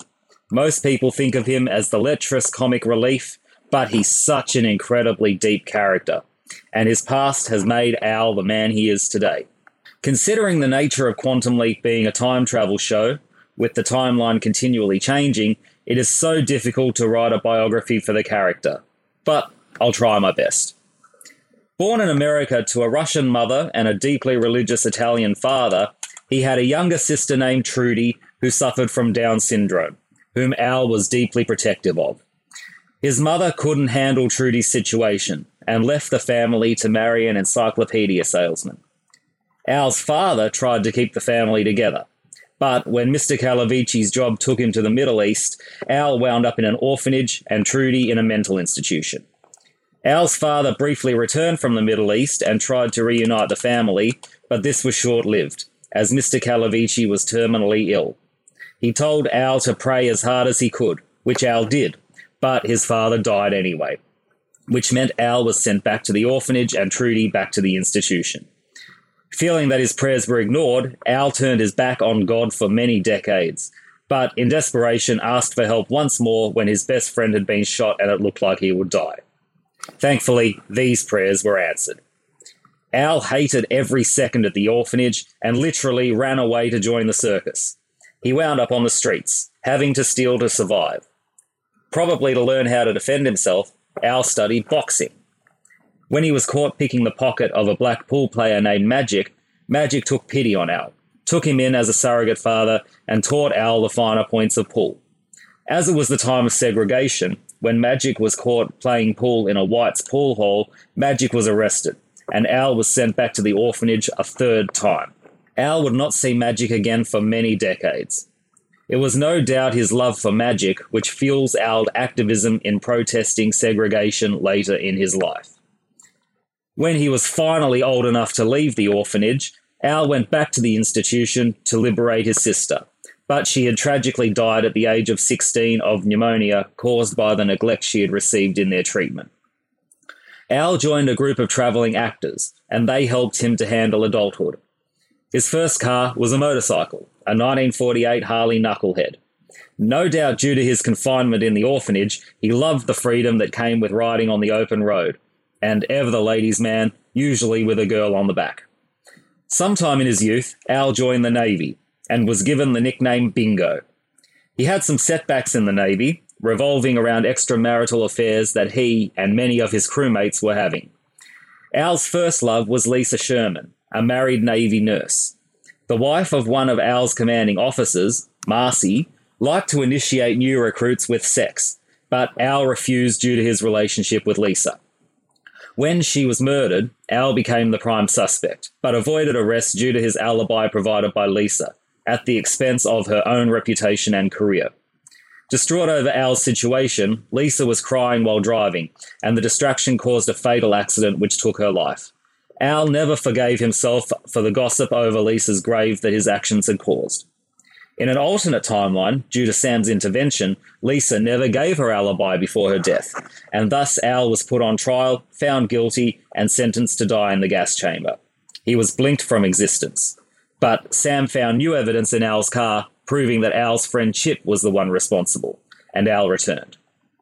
In yet a third iteration of the timeline, Al himself leapt back to keep an eye on Chip, and in doing so, saved the lives of Marcy, Chip, and Lisa. Al clearly had a thing for nurses, marrying Beth, another Navy nurse, and the love of his life. They honeymooned at Niagara Falls. Beth hated it when Al had to serve in Vietnam, and nearly divorced him when he volunteered for a second tour. Sadly, Al was caught by the Viet Cong and held as a prisoner of war for five years, tortured by being locked in a tiger cage that was too low to stand up in and too narrow to sit down in having to survive on weevil infested rice and whatever rainwater he could catch in his mouth. He featured in a heartbreaking photo taken by Maggie Dawson showing POWs, which won the Pulitzer Prize. Unfortunately, the Viet Cong found out about this photograph and, realizing that they were close to being caught, moved around a bit more. And this changed history again, meaning that Al was sentenced to even more time as a POW. Beth, believing Al to have died in his service, remarried, breaking Al's heart. Al later remarried four more times to an unnamed Hungarian woman, to Ruth, who taught Al the ways of Judaism, to Sharon, who acted more like a mother to Al than a wife, and to Maxine, whom Al mistakenly thought had cheated on him. Al never got over Beth, though, and all other marriages ended in divorce, fueling Al's hatred for divorce attorneys. Al's abandonment issues also prevented him from being able to express love for anybody else, but ultimately declared his love for his co worker, Tina, after receiving therapy from Dr. Ruth Westheimer. Sometime after returning from Vietnam, Al attended university, earning numerous science degrees. It could be his scientific education which fuels Al environmentalism. Al rose through the ranks of the Navy, achieving the rank of Admiral. He also became an astronaut, where he learned how to fly aeroplanes. Al suffered from severe PTSD from his time as a POW and developed severe alcoholism. No doubt his heartbreak exacerbated this. He met a young Dr. Samuel Beckett when working at the Starbright Project. They became the best of friends, and Sam helped Al beat his alcoholism.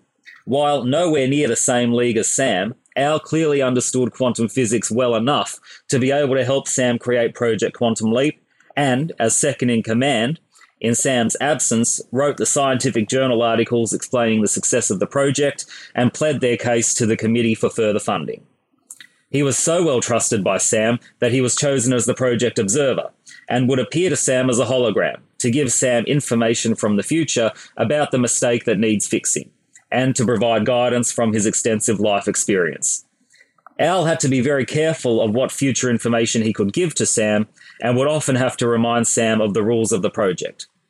When Sam wanted to help his former fiancée, Donna Elesee, get over her abandonment issues so that she could commit to marriage, Al was fired for giving Sam the information needed about her father. This was against the project's insider trading rules. But he was rehired after blackmailing Weitzman, the leading chairperson of the committee. As the only proof of Sam's quantum leap being successful was Al's word, this animosity between Al and Weitzman almost resulted in all funding being pulled from the project. But Sam unknowingly changed the timeline, with Diane McBride taking Weitzman's place, and the funding of the project was permanently assured. Donna did, in fact, marry Sam, and with Sam trapped in time, Donna made Al promise to keep their marriage a secret so that Sam could carry out any task needed during a leap. Al greatly admired Donna's strength and kept his promise. Al would again break the rules, this time making Sam attempt to stop Beth from remarrying. But Sam didn't follow through when he found out that Al was Beth's husband. Sam always regretted this decision, and on a later leap, he was able to convince Beth that Al was still alive. Sam's intervention meant that Beth did wait for Al, and together they had four daughters. Not much is known about Al's life in this altered timeline, but Don Bellisario has stated that Sam and Al were always destined to meet and create Project Quantum Leap. One does wonder, though, just what did Al manage to achieve this time around? Al seemingly knows everything and has done everything. Even Sam seems to be getting flabbergasted by Al's life experience. Look at this. This is a classic. Harley Sportster 1957, 55 cubic inches, overhead valve. Sam, you're styling. Don't tell me you were a biker, too. Uh, well, my first car was a bike. I had a 48 Harley Knucklehead. Named after you? Pretend you didn't say that. I used to love to ride girls on the back of that thing. Ah, those were the days and nights. Is there anything you haven't done, Al? Well, there's one thing that's impossible to do on a bike. So, my question to you, Leapers, is there more going on than we've been led to believe? I submit to you three possible scenarios which could explain how one man has seemingly lived more than one life. The first, and most realistic explanation, is that Al simply couldn't have so much experience in such a wide range of fields. Let's not forget, Al has a direct link to all the information in the world at his fingertips. Also, as we found out in the leap back, Ziggy also communicates verbally with the person in the waiting room. It is possible that sometimes when Sam is faced with a situation he knows nothing about, that Al is simply regurgitating information being fed from Ziggy. With us living in the computer age, with more information available to us than our grandparents had in their entire lifetimes, it would make perfect sense to us that a show like Quantum Leap could try to take this very path. As despite the show being made 25 plus years ago, it was very prophetic and did really try to seem like what they were doing for the future could actually come to pass. I, however, have difficulty believing that this explanation could be true. Most of the time, when Al has given Sam information about something he's allegedly lived through, Al's responses are always instant. He doesn't take time to read the hand link, and it's very difficult to listen to someone speaking and then verbalizing the same information while more information is being fed to you simultaneously. Though not impossible, television hosts often have to do this. Also, let's not forget, when Al hasn't had any experience with the situation Sam's put in, he's always been upfront about it. For example, in So Help Me God, Al says that neither he nor Sam have a degree in law but not to worry because Ziggy has access to the entire world's library of law. If Al is perfectly open about when he's getting information from Ziggy here, then why would he lie in other cases? A more realistic explanation is implied in the Quantum Leap novels.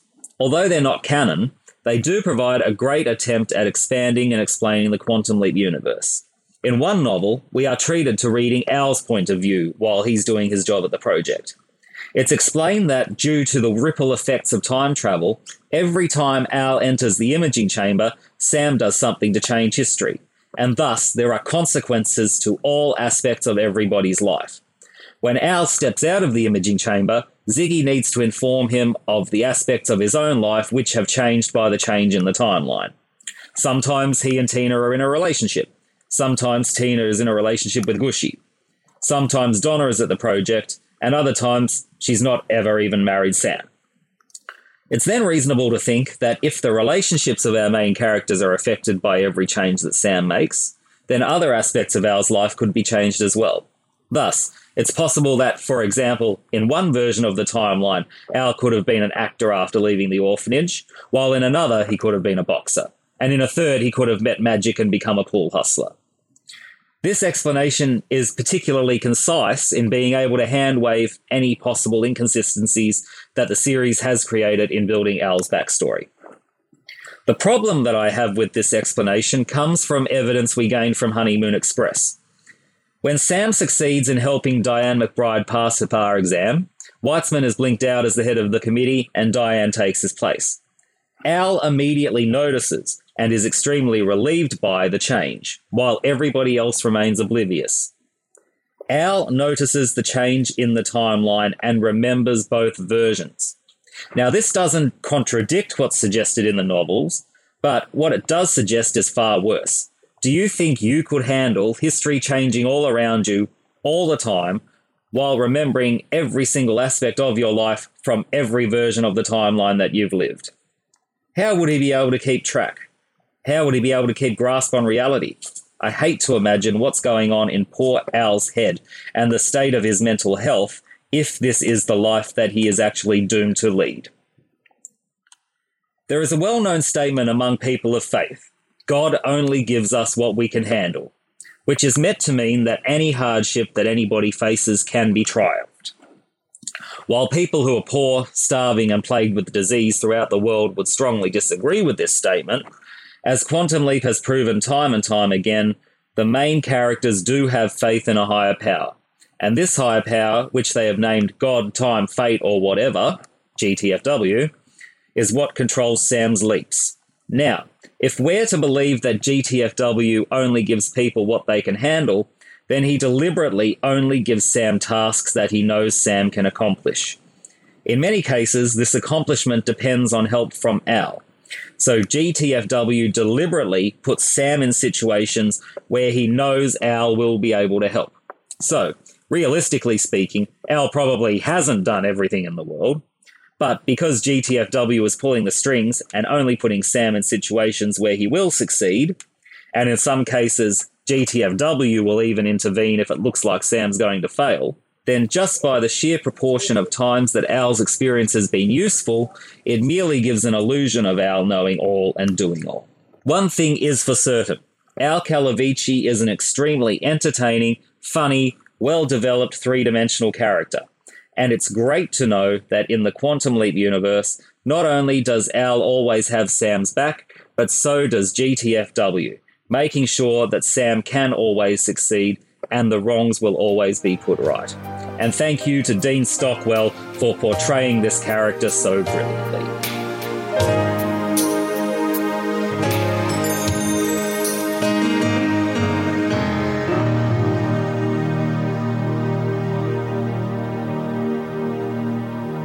You're an educator first, but also a disciplinarian and a humanitarian.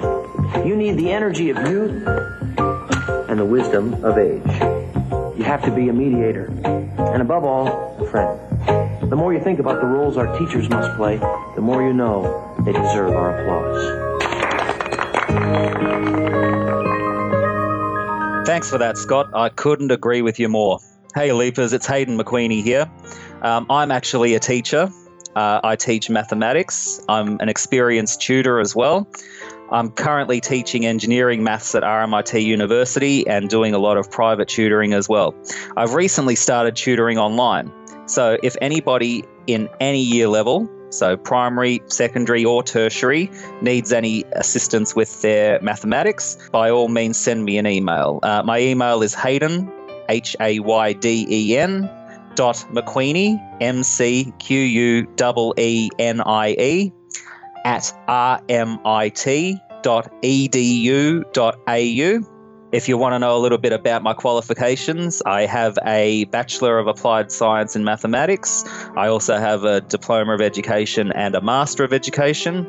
I've been teaching in secondary and tertiary schools for many years, and I'm also the numeracy curriculum developer at the Technology Institute of Victoria, as well as a five time presenter at the Mathematical Association of Victoria Conference. So I'm pretty sure I can help you out with your maths. Send me an email and we'll discuss how I can help you out. So once again, that email is Hayden, H A Y D E N, dot McQueenie, M C Q U E E N I E, at rmit.edu.au. I look forward to hearing from you.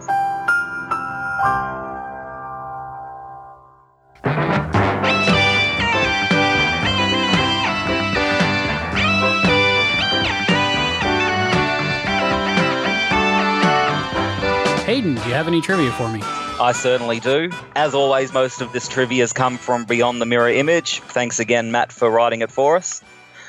In the original version of the script, there was meant to be a bigger confrontation between Sam and Jack Kerouac, with Sam getting much angrier and demanding that Kerouac take a stand. Chris Ruppenthal's gone on record saying he would have liked it to stay that way as well.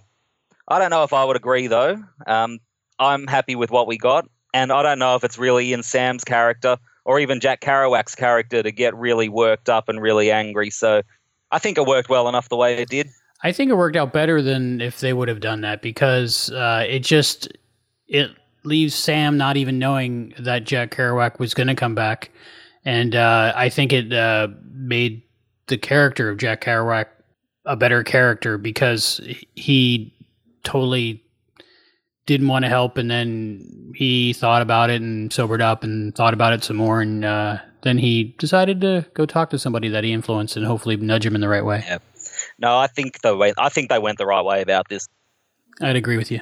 Now, this is one of the few instances that Al appears without having done any research into Sam's mission. He just went there straight away because he wanted to see the vintage motorbikes. Can't blame him. I don't blame him. No, I, I like bikes. I like the looks of them. I just uh, get scared riding them. Yeah, I've only ever ridden one once, and that was in Thailand. And I don't know if you've ever been to Thailand or have any idea what the what the traffic is like over there and how everyone drives and rides. You definitely don't want to be a beginner riding a bike over there. I, I think I saw the video of the guy uh, on the motorcycle getting in four car accidents in two minutes. Yeah. Well, when I was over there, um, what we saw was we saw this woman, no safety equipment whatsoever, and she had a like a toddler on the handlebars of this motorbike, also with no safety equipment, and the toddler was just having the time of its life, um, swigging on its bottle. So it's like the 70s over there. yeah, uh, it, it would freak me out, and uh, it takes a lot to get used to the traffic over there as well. Because, like, it's it's weird. Like everyone seems to know have this instinctive knowing of what everyone else is going to do, so they all just go in front of each other and swerve and weave through everything, and you're just over there crapping yourself, and they're laughing at you because they know nothing's going to happen. So. Yeah, I could see how an outsider wouldn't be able to groove in with that. So um, I'm Yeah. glad. I'm glad I don't drive there. oh well. Um, now the title refers to the 1955 movie Rebel Without a Cause, starring James Dean. Have you ever seen that, Albie? I have not yet. I hope to one day, but it's on that uh, you know top AFI bucket list that I'm working my way through slowly. Yeah. Look, I'm in the same boat.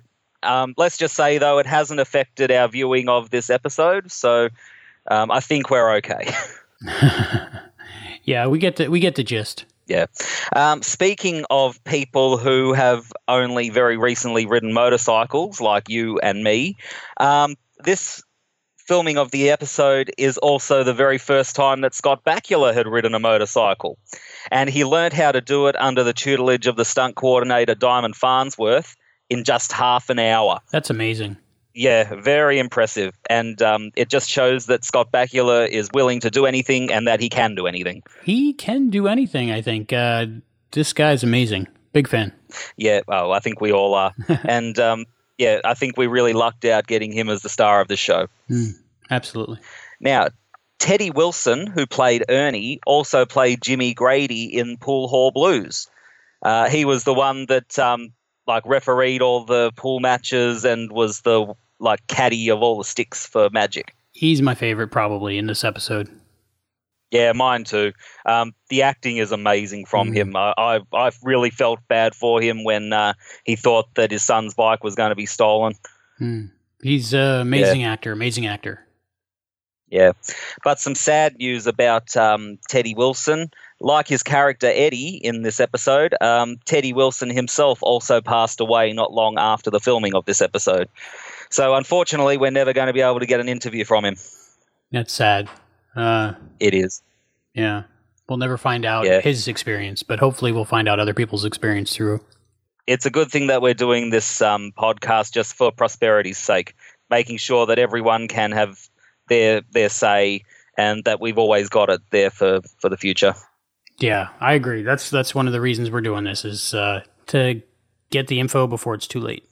Now, Shane, which is Sam's leapee, is a good caricaturist, and it turns out Sam isn't too bad at it either.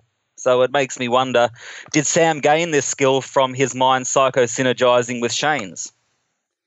Uh, my thought was uh, he spent a lot of time drawing accelerator chamber designs. That's also quite possible. Although I would think that his drawings would be far more technical, you know, with the T square and the set square and the compass and all that fun stuff. Yeah, angles. Those are difficult. Yeah, Hmm. they are. Yeah, uh, I remember I had fun doing it in high school, but I have no want to do that for any other reason now. Uh, now, during the brawl, there's some excellent green screen work as the bikers seamlessly pass through Al. They are getting so much better with the special effects now we're getting on in the series, aren't they? They are. It looks good on DVD and Blu-ray. Both of them came out really nice, and I, I think uh, the special effects are getting better as the series goes along. Yeah. And uh, I think, too, in the future episode that we did in the past, uh, the Christmas episode, um, we also had some fantastic green screen work there, too. So hopefully this standard just keeps getting um, topped. Agreed. Less cookie cutter, more like he's really there. Yeah, It doesn't exactly pull, it. doesn't pull you out of it anymore. Yeah. Now, Sam is asked by Ernie if he ever lost anyone. Sam replied, I got him back, referring to how he'd saved his brother Tom's life on his leap to the Vietnam War. And I'm glad that Sam actually got to remember that because uh, we don't know what he actually does remember as he's bouncing around in time. So it's nice to know that he actually did get to remember one really important leap. Yeah, I think that uh, helps him keep going, knowing that he did help his brother and help his family. Yeah, knowing that he is doing good. Yeah. Yeah.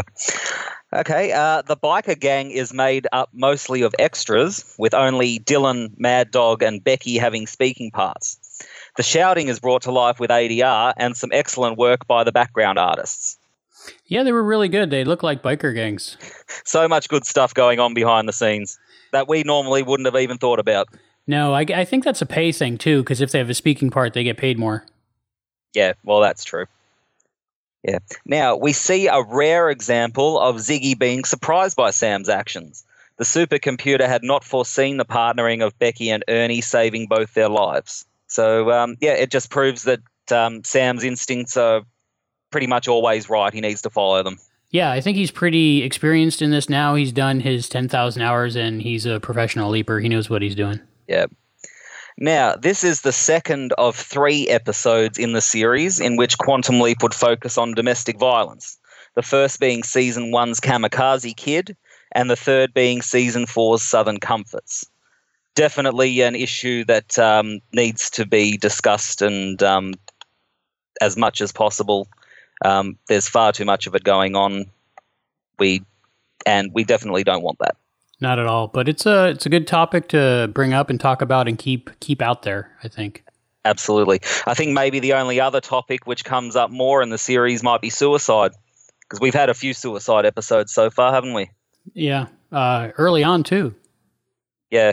Again, something else that needs to be discussed and that we definitely don't want to be seeing because there's far too much of it. Hmm. We might talk about that uh, a little bit more in next episode that we already did. Yeah, either in the future or in the past, depending on where you are fourth dimensionally. Exactly. Okay, uh, we've got some goofs as well. When he first arrives, the wind ruffles Al's holographic shirt. So maybe there was a draft in the imaging chamber. Who knows? Yeah, I'm just going with uh, they have uh, realistic environment replicators in the chamber now. Oh, that's a good idea. Or maybe they just have air conditioning. Oh yeah, they, I think they do have air conditioning because when it goes out, he has to put on those short sleeve Hawaiian shirts. Yeah, oh, that's right. And he has to get uh, Ziggy to blow him with air, or the, the handlink. Exactly. Maybe the next episode that we already did. Yeah, that was uh, double identity, wasn't it? Way back in way back when. Uh, something to do with a hair dryer. That's right. They were going to cause the blackout. Yeah, good times. Yeah, was a good time. Um, and when Al disappears at the diner just after the fight, Mad Dog's position noticeably changes. So um, yeah, something going wrong there with everybody freezing, and then Al getting, oh, Dean Stockwell getting out of um, the shot, and then everyone starting up again. So I'm hoping when they go back in and remaster it for 8K, then uh, they'll fix some of those things. I'm not. I like it the way it is. Do you? It, it's it's fun, warts and all. Yeah, it's true. I mean, I'm not going to complain. They they do an amazing show and stuff like that. It's just uh, it's a product of when it was produced, so it's uh, charming. Exactly. It's charming. Yeah. And um, if we ever get it back, then they'll will um, what we will see in the future is going to be perfect. So I think we can deal with a little bit of scuff marks in the original. Hmm, agreed. Yeah. Well, that's it for the trivia, but we do have some quite big news as well. Hayden, do you have any news for us? Yeah. Do you want the news or do you want the big news first? Let's talk about the big news. I'm super excited about what just happened. Can you talk to people about it?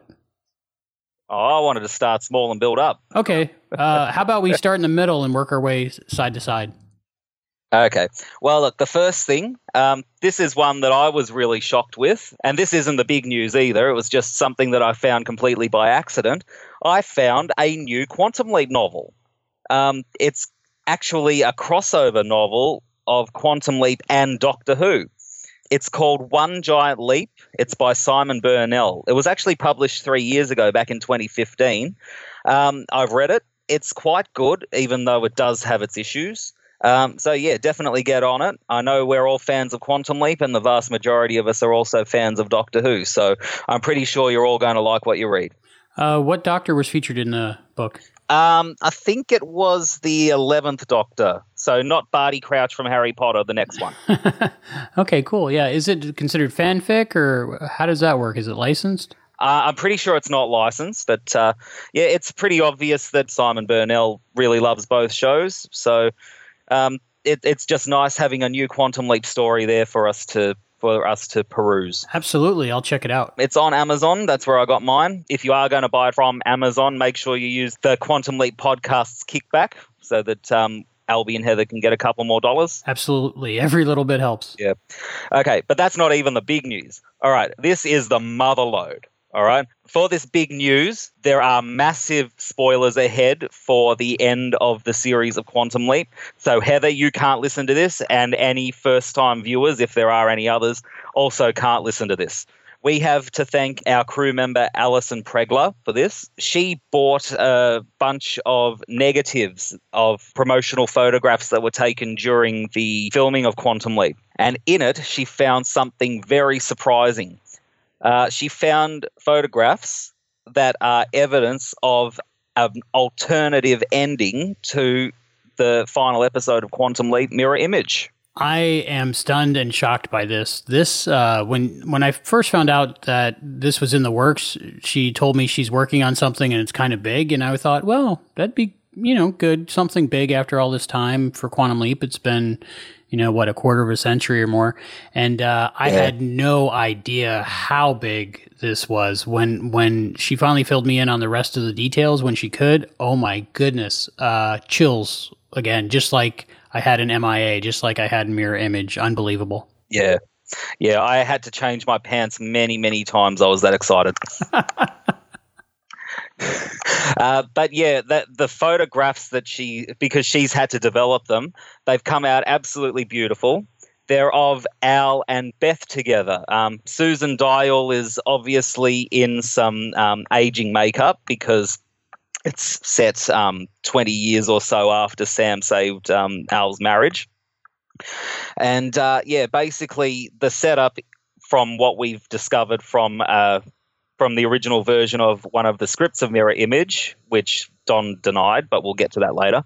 Um, apparently, what was supposed to happen was Al would be talking with Beth in present day about how Sam had leapt and now they weren't able to find him. And Beth suggests that uh, maybe the bartender who'd helped out Sam um, might have been able to tell Al where he's gone. But Al has no idea how to get into contact with him. And Beth actually suggests to Al that Al should leap there. And uh, she also says that she's not worried, that she knows that Al will come back to her because he came back to her from Vietnam. And that was supposed to set up um, Al being a leaper in season six, uh, trying to find Sam. I wonder why it was denied for so long. Yeah, uh, well, look, it's Don Bellisario's work. He's allowed to say whatever he wants for what happened and what didn't happen. No one's going to deny that. My theory on why everyone else has denied it, like Susan Diol, for example, I think my, my theory is they probably had to sign non disclosure agreements. And uh, I mean, I know it's 25 years later, but le- legally she might not still be able to say anything. Right. I'm hoping now that the photos are out, it you know it didn't happen. So now we know it did happen. Yeah. So, um, look, Don, we're not mad at you. We're just very keen to know that there is this new stuff available, and we'd love to hear more about it. So, please do do get in contact with us if you're willing to talk a bit more about it. Please don't be mad that it's been leaked. Mhm.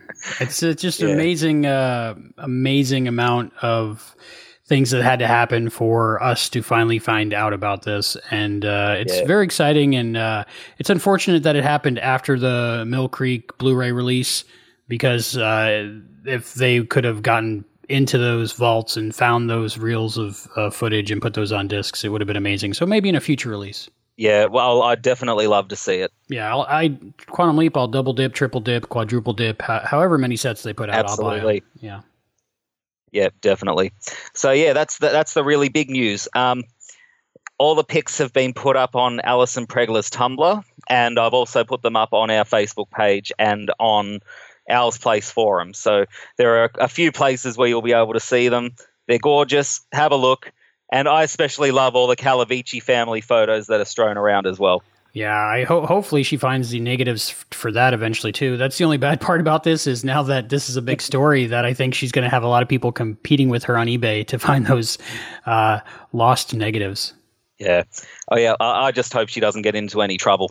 No, it's I think it's all right. But uh, yes, big thank you to Allison. This is uh, groundbreaking, um, life changing for the fans of Quantum Leap to actually have concrete evidence that this did take place. It's pretty pretty big. I I'd say the biggest Quantum Leap news to come out since the invention of the internet. Yeah, I, I would say so as well.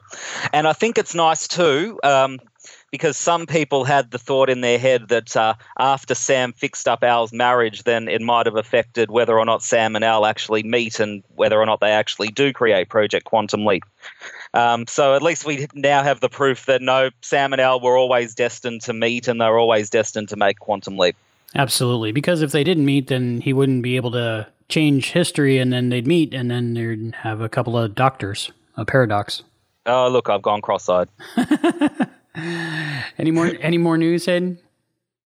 And no, that's about all the news I can handle at the moment. Uh, ho- hopefully, we'll get a chance to speak to um, Susan Diol or Don Bellisario or someone else who was involved in it and uh, get get their two cents now that it's out. We definitely uh, know more now. So uh, now that we know more, we can uh, do more with that. So uh, we'll we'll definitely uh, ask more people that were involved in that. There's uh, there'll be more in the future coming from Allison, and uh, we'll have it all here on the Quantum Leap podcast. Also, go to quantumleappodcast.com uh, where Allison has made a post and a page about it. In addition to her Tumblr high quality photos, so uh, yeah, it's it's all over the internet. IO9 just uh, made a put out an article about it, so that's pretty exciting. Yeah. No, I think I think we can be happy with the photos for now. Oh my goodness! We'll, yes. we'll just do that that little bit of a push every now and then and see what we can Mm-hmm. come up. Yeah, that that would be amazing. Uh, wow, one day we'll see it. We'll see it. I'm confident we will. And um, my theory also is that uh, maybe one of the reasons that Don kept it secret for so long is um, maybe he didn't want it leaked because then maybe he'd be able to use it if there ever was a season six or a telly movie. Um, it could be used at the very start of that. Yeah, keep it in his back pocket. Yeah. Yeah. But um, I don't think that's going to happen now. So I think we'll be all right talking about it. That might be in his personal vault, and he might have included that in that script he said he wrote. So you never know.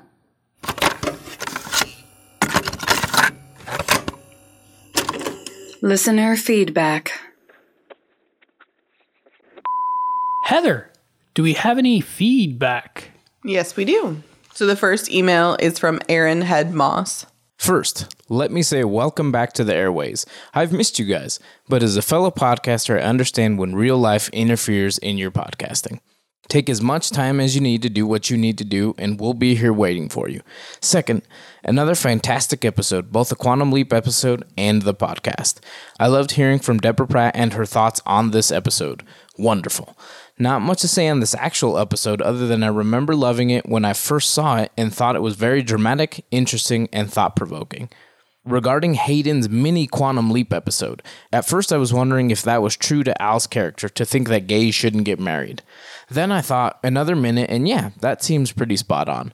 Regarding the mechanics behind quantum leaping, does Al see Sam or the leapee, and does Sam's body leap or not? I think people arguing one way or the other are both silly. If you watch the show, you can see arguments for both sides, depending on when you watch it. I think the problem was the show was changing for a while as the writers weren't sure which way to take it in both cases. So you'd see some of both. So I think both sides of the conversation are right. Mine, no prize, sorry, Marvel Comics reference, for the changes. When Sam was leaping through time, even though he wasn't directly affecting the project, things he would change would have the butterfly effect, and unknowingly would change things about the projects for one reason or another. If you need or want examples of what I'm talking about, let me know, and I can send you in further details and information on my thoughts. Anyways, I need to turn in. Keep up the great work, guys, and remember to always do your show prep. Aaron, Brotherhead, Moss. It is good to be back. I think it's it's been a while, so uh, episodes have been uh, not coming out as frequently, but hopefully in the future they will. Yeah, I'm pretty hopeful about our new system we have set up. Yes, uh, thanks to our producers. Uh, yeah, I loved uh, having Deborah Pratt on the show. I always do. I'm a big fan. Yeah, I, I I think recording that show was one of my favorites. And and and I've talked to her before. We did the commentary with her before, and that was really fun. But this was this was good to have a discussion uh, and pretty much a political discussion with someone um, on an episode that they wrote so so long ago. It, it was it was I was pretty pumped after after recording that. That was a good day. mm-hmm. And of course, Aaron, uh, always always send more information. Oh yeah. We can never have too much data. Thank you so much. And the next one is from Allison Pregler. Hey, yeah, wanted to send you guys a message saying I love the podcast. It's been a wonderful look at my favorite show. I love not only the thoughtful analysis, but the great interviews that provide a fascinating window into the people involved in front of and behind the camera. I tweeted at you guys and asked if you guys wanted any help. Not sure if my skills are of use, but I thought I'd offer. I'm primarily a video maker. I've been doing comedic film and TV reviews professionally for eight years now. I also own a Dryer Lint portrait of Dean Stockwell, and you can hear about that story in this series of videos. Anyway, if anything I do sounds like it might be helpful, alright? If not, just giving you guys a pat on the back for the great work. Can't wait to listen to the next one. Allison Pregler. Thank you so much, Allison. And uh, due to the um, time delay in episode production lately, uh, she has already become a member of the crew, and you'll hear in the credits later. She was the one that actually edited the Michael Bryan French interview. And she also edited the interview for Dan Birch, the magician and uh, magic consultant in The Great Spontini. So she's uh, become a very valued member of the crew. And uh, welcome aboard, Allison. And uh, thanks for the compliments. I love them. Keep them coming. Everyone, please. And it's as easy as that. If you want to be part of the show and uh, help us out in any way possible, just uh, drop us an email. Let us know what you can do, what you can help us with, and uh, we will put you to work for free. Because podcast. Heather, are you excited for the next episode of Quantum Leap? A Little Miracle. Yes, I am. I don't know what it's about. I don't think. It's do the I? one we did like years ago. oh, is the Christmas one? Yeah. Oh. Yeah. Well, yeah. I've actually seen this one. So you've seen it before? How are you going to talk about it like you haven't seen it in the next episode that we already made years ago? Um. Well, they. I mean, if people really want my first initial impressions, they can go listen to that episode. New York Times, Mon- Monday, December the 24th, 1962, the day before Christmas. Yeah, and uh, I sure would like to find one of those under my tree. Reginald Pearson, you've been picking up after Blake for three years. Ziggy says this one could be a little tricky. Why tricky? You may have to bathe him. How could Blake see you? Well, Ziggy says it was just a weird fluke. What kind of a fluke? Well, apparently his neurons and mesons are on a frequency close to yours, so I'm going to get Ziggy to shift my image a little bit, and then only you'll be able to receive me. It's kind of like tuning a radio there. Now, that should clear things up. Except for when I'm here. Well, to save the mission, I guess, but I don't know. No, how- no, it's to save Blake. Blake? Yeah. What does a man like Blake need to have saved? His soul. Michael is Scrooge. He's alone, he's miserable. It's like Charles Dickens. Dickens. It's like he created his character based on this guy. So, we Scrooge him. How do we do that? We take him back to his beginnings. We try and remind him that there's more important things in life. All right, which uh, a new version is coming out shortly. Uh, so uh, be on the lookout on your feed for that. Uh, I, I'm feeling like I'm feeling this huge sense of accomplishment. Are you? I am too, and uh, the most exciting part for me is I'll stop getting emails about where are the missing episodes in between I've been getting Yeah. those for three all years those now. emails. Yeah, all those emails will now go to Don asking for the missing footage. There, there you go. There you go. I think we'll get it now. The episode after that is called Runaway. What could that possibly be about? I don't know. I I got confused at first because the end of this episode for when I watched it shows her charm, and I was like, well, I guess they're running away. But we've we- we've watched that one already. That'd be crazy if it had the same opening and same actresses, just different story. Okay, well, I'm excited as well. Looking forward to it. Until next time, I'm Albie. and I'm Heather. See you in the future, or maybe even the past. Thank you for joining us for this episode of the Quantum Leap Podcast, hosted by Albie and Heather. With voice talent and contributions from Zoe Dean, Hayden McQueenie, Christopher D. DeFilippis, and Juan Muro. Visit us at quantumleappodcast.com. To support the show, please go to patreon.com slash quantumleappodcast. The Quantum Leap Podcast is edited by Albie, Hayden McQueenie, Allison Pregler, Christopher D. DeFilippis, and Juan Muro.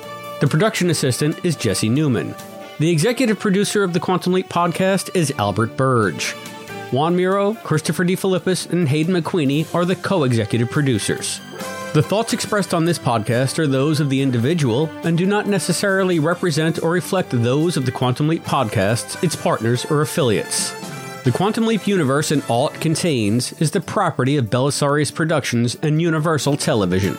The Quantum Leap podcast is not affiliated with Belisarius Productions or Universal Television, and no copyright infringement is intended. Please visit barrenspace.com for this and other amazing content. The Quantum Leap podcast is a Barren Space production.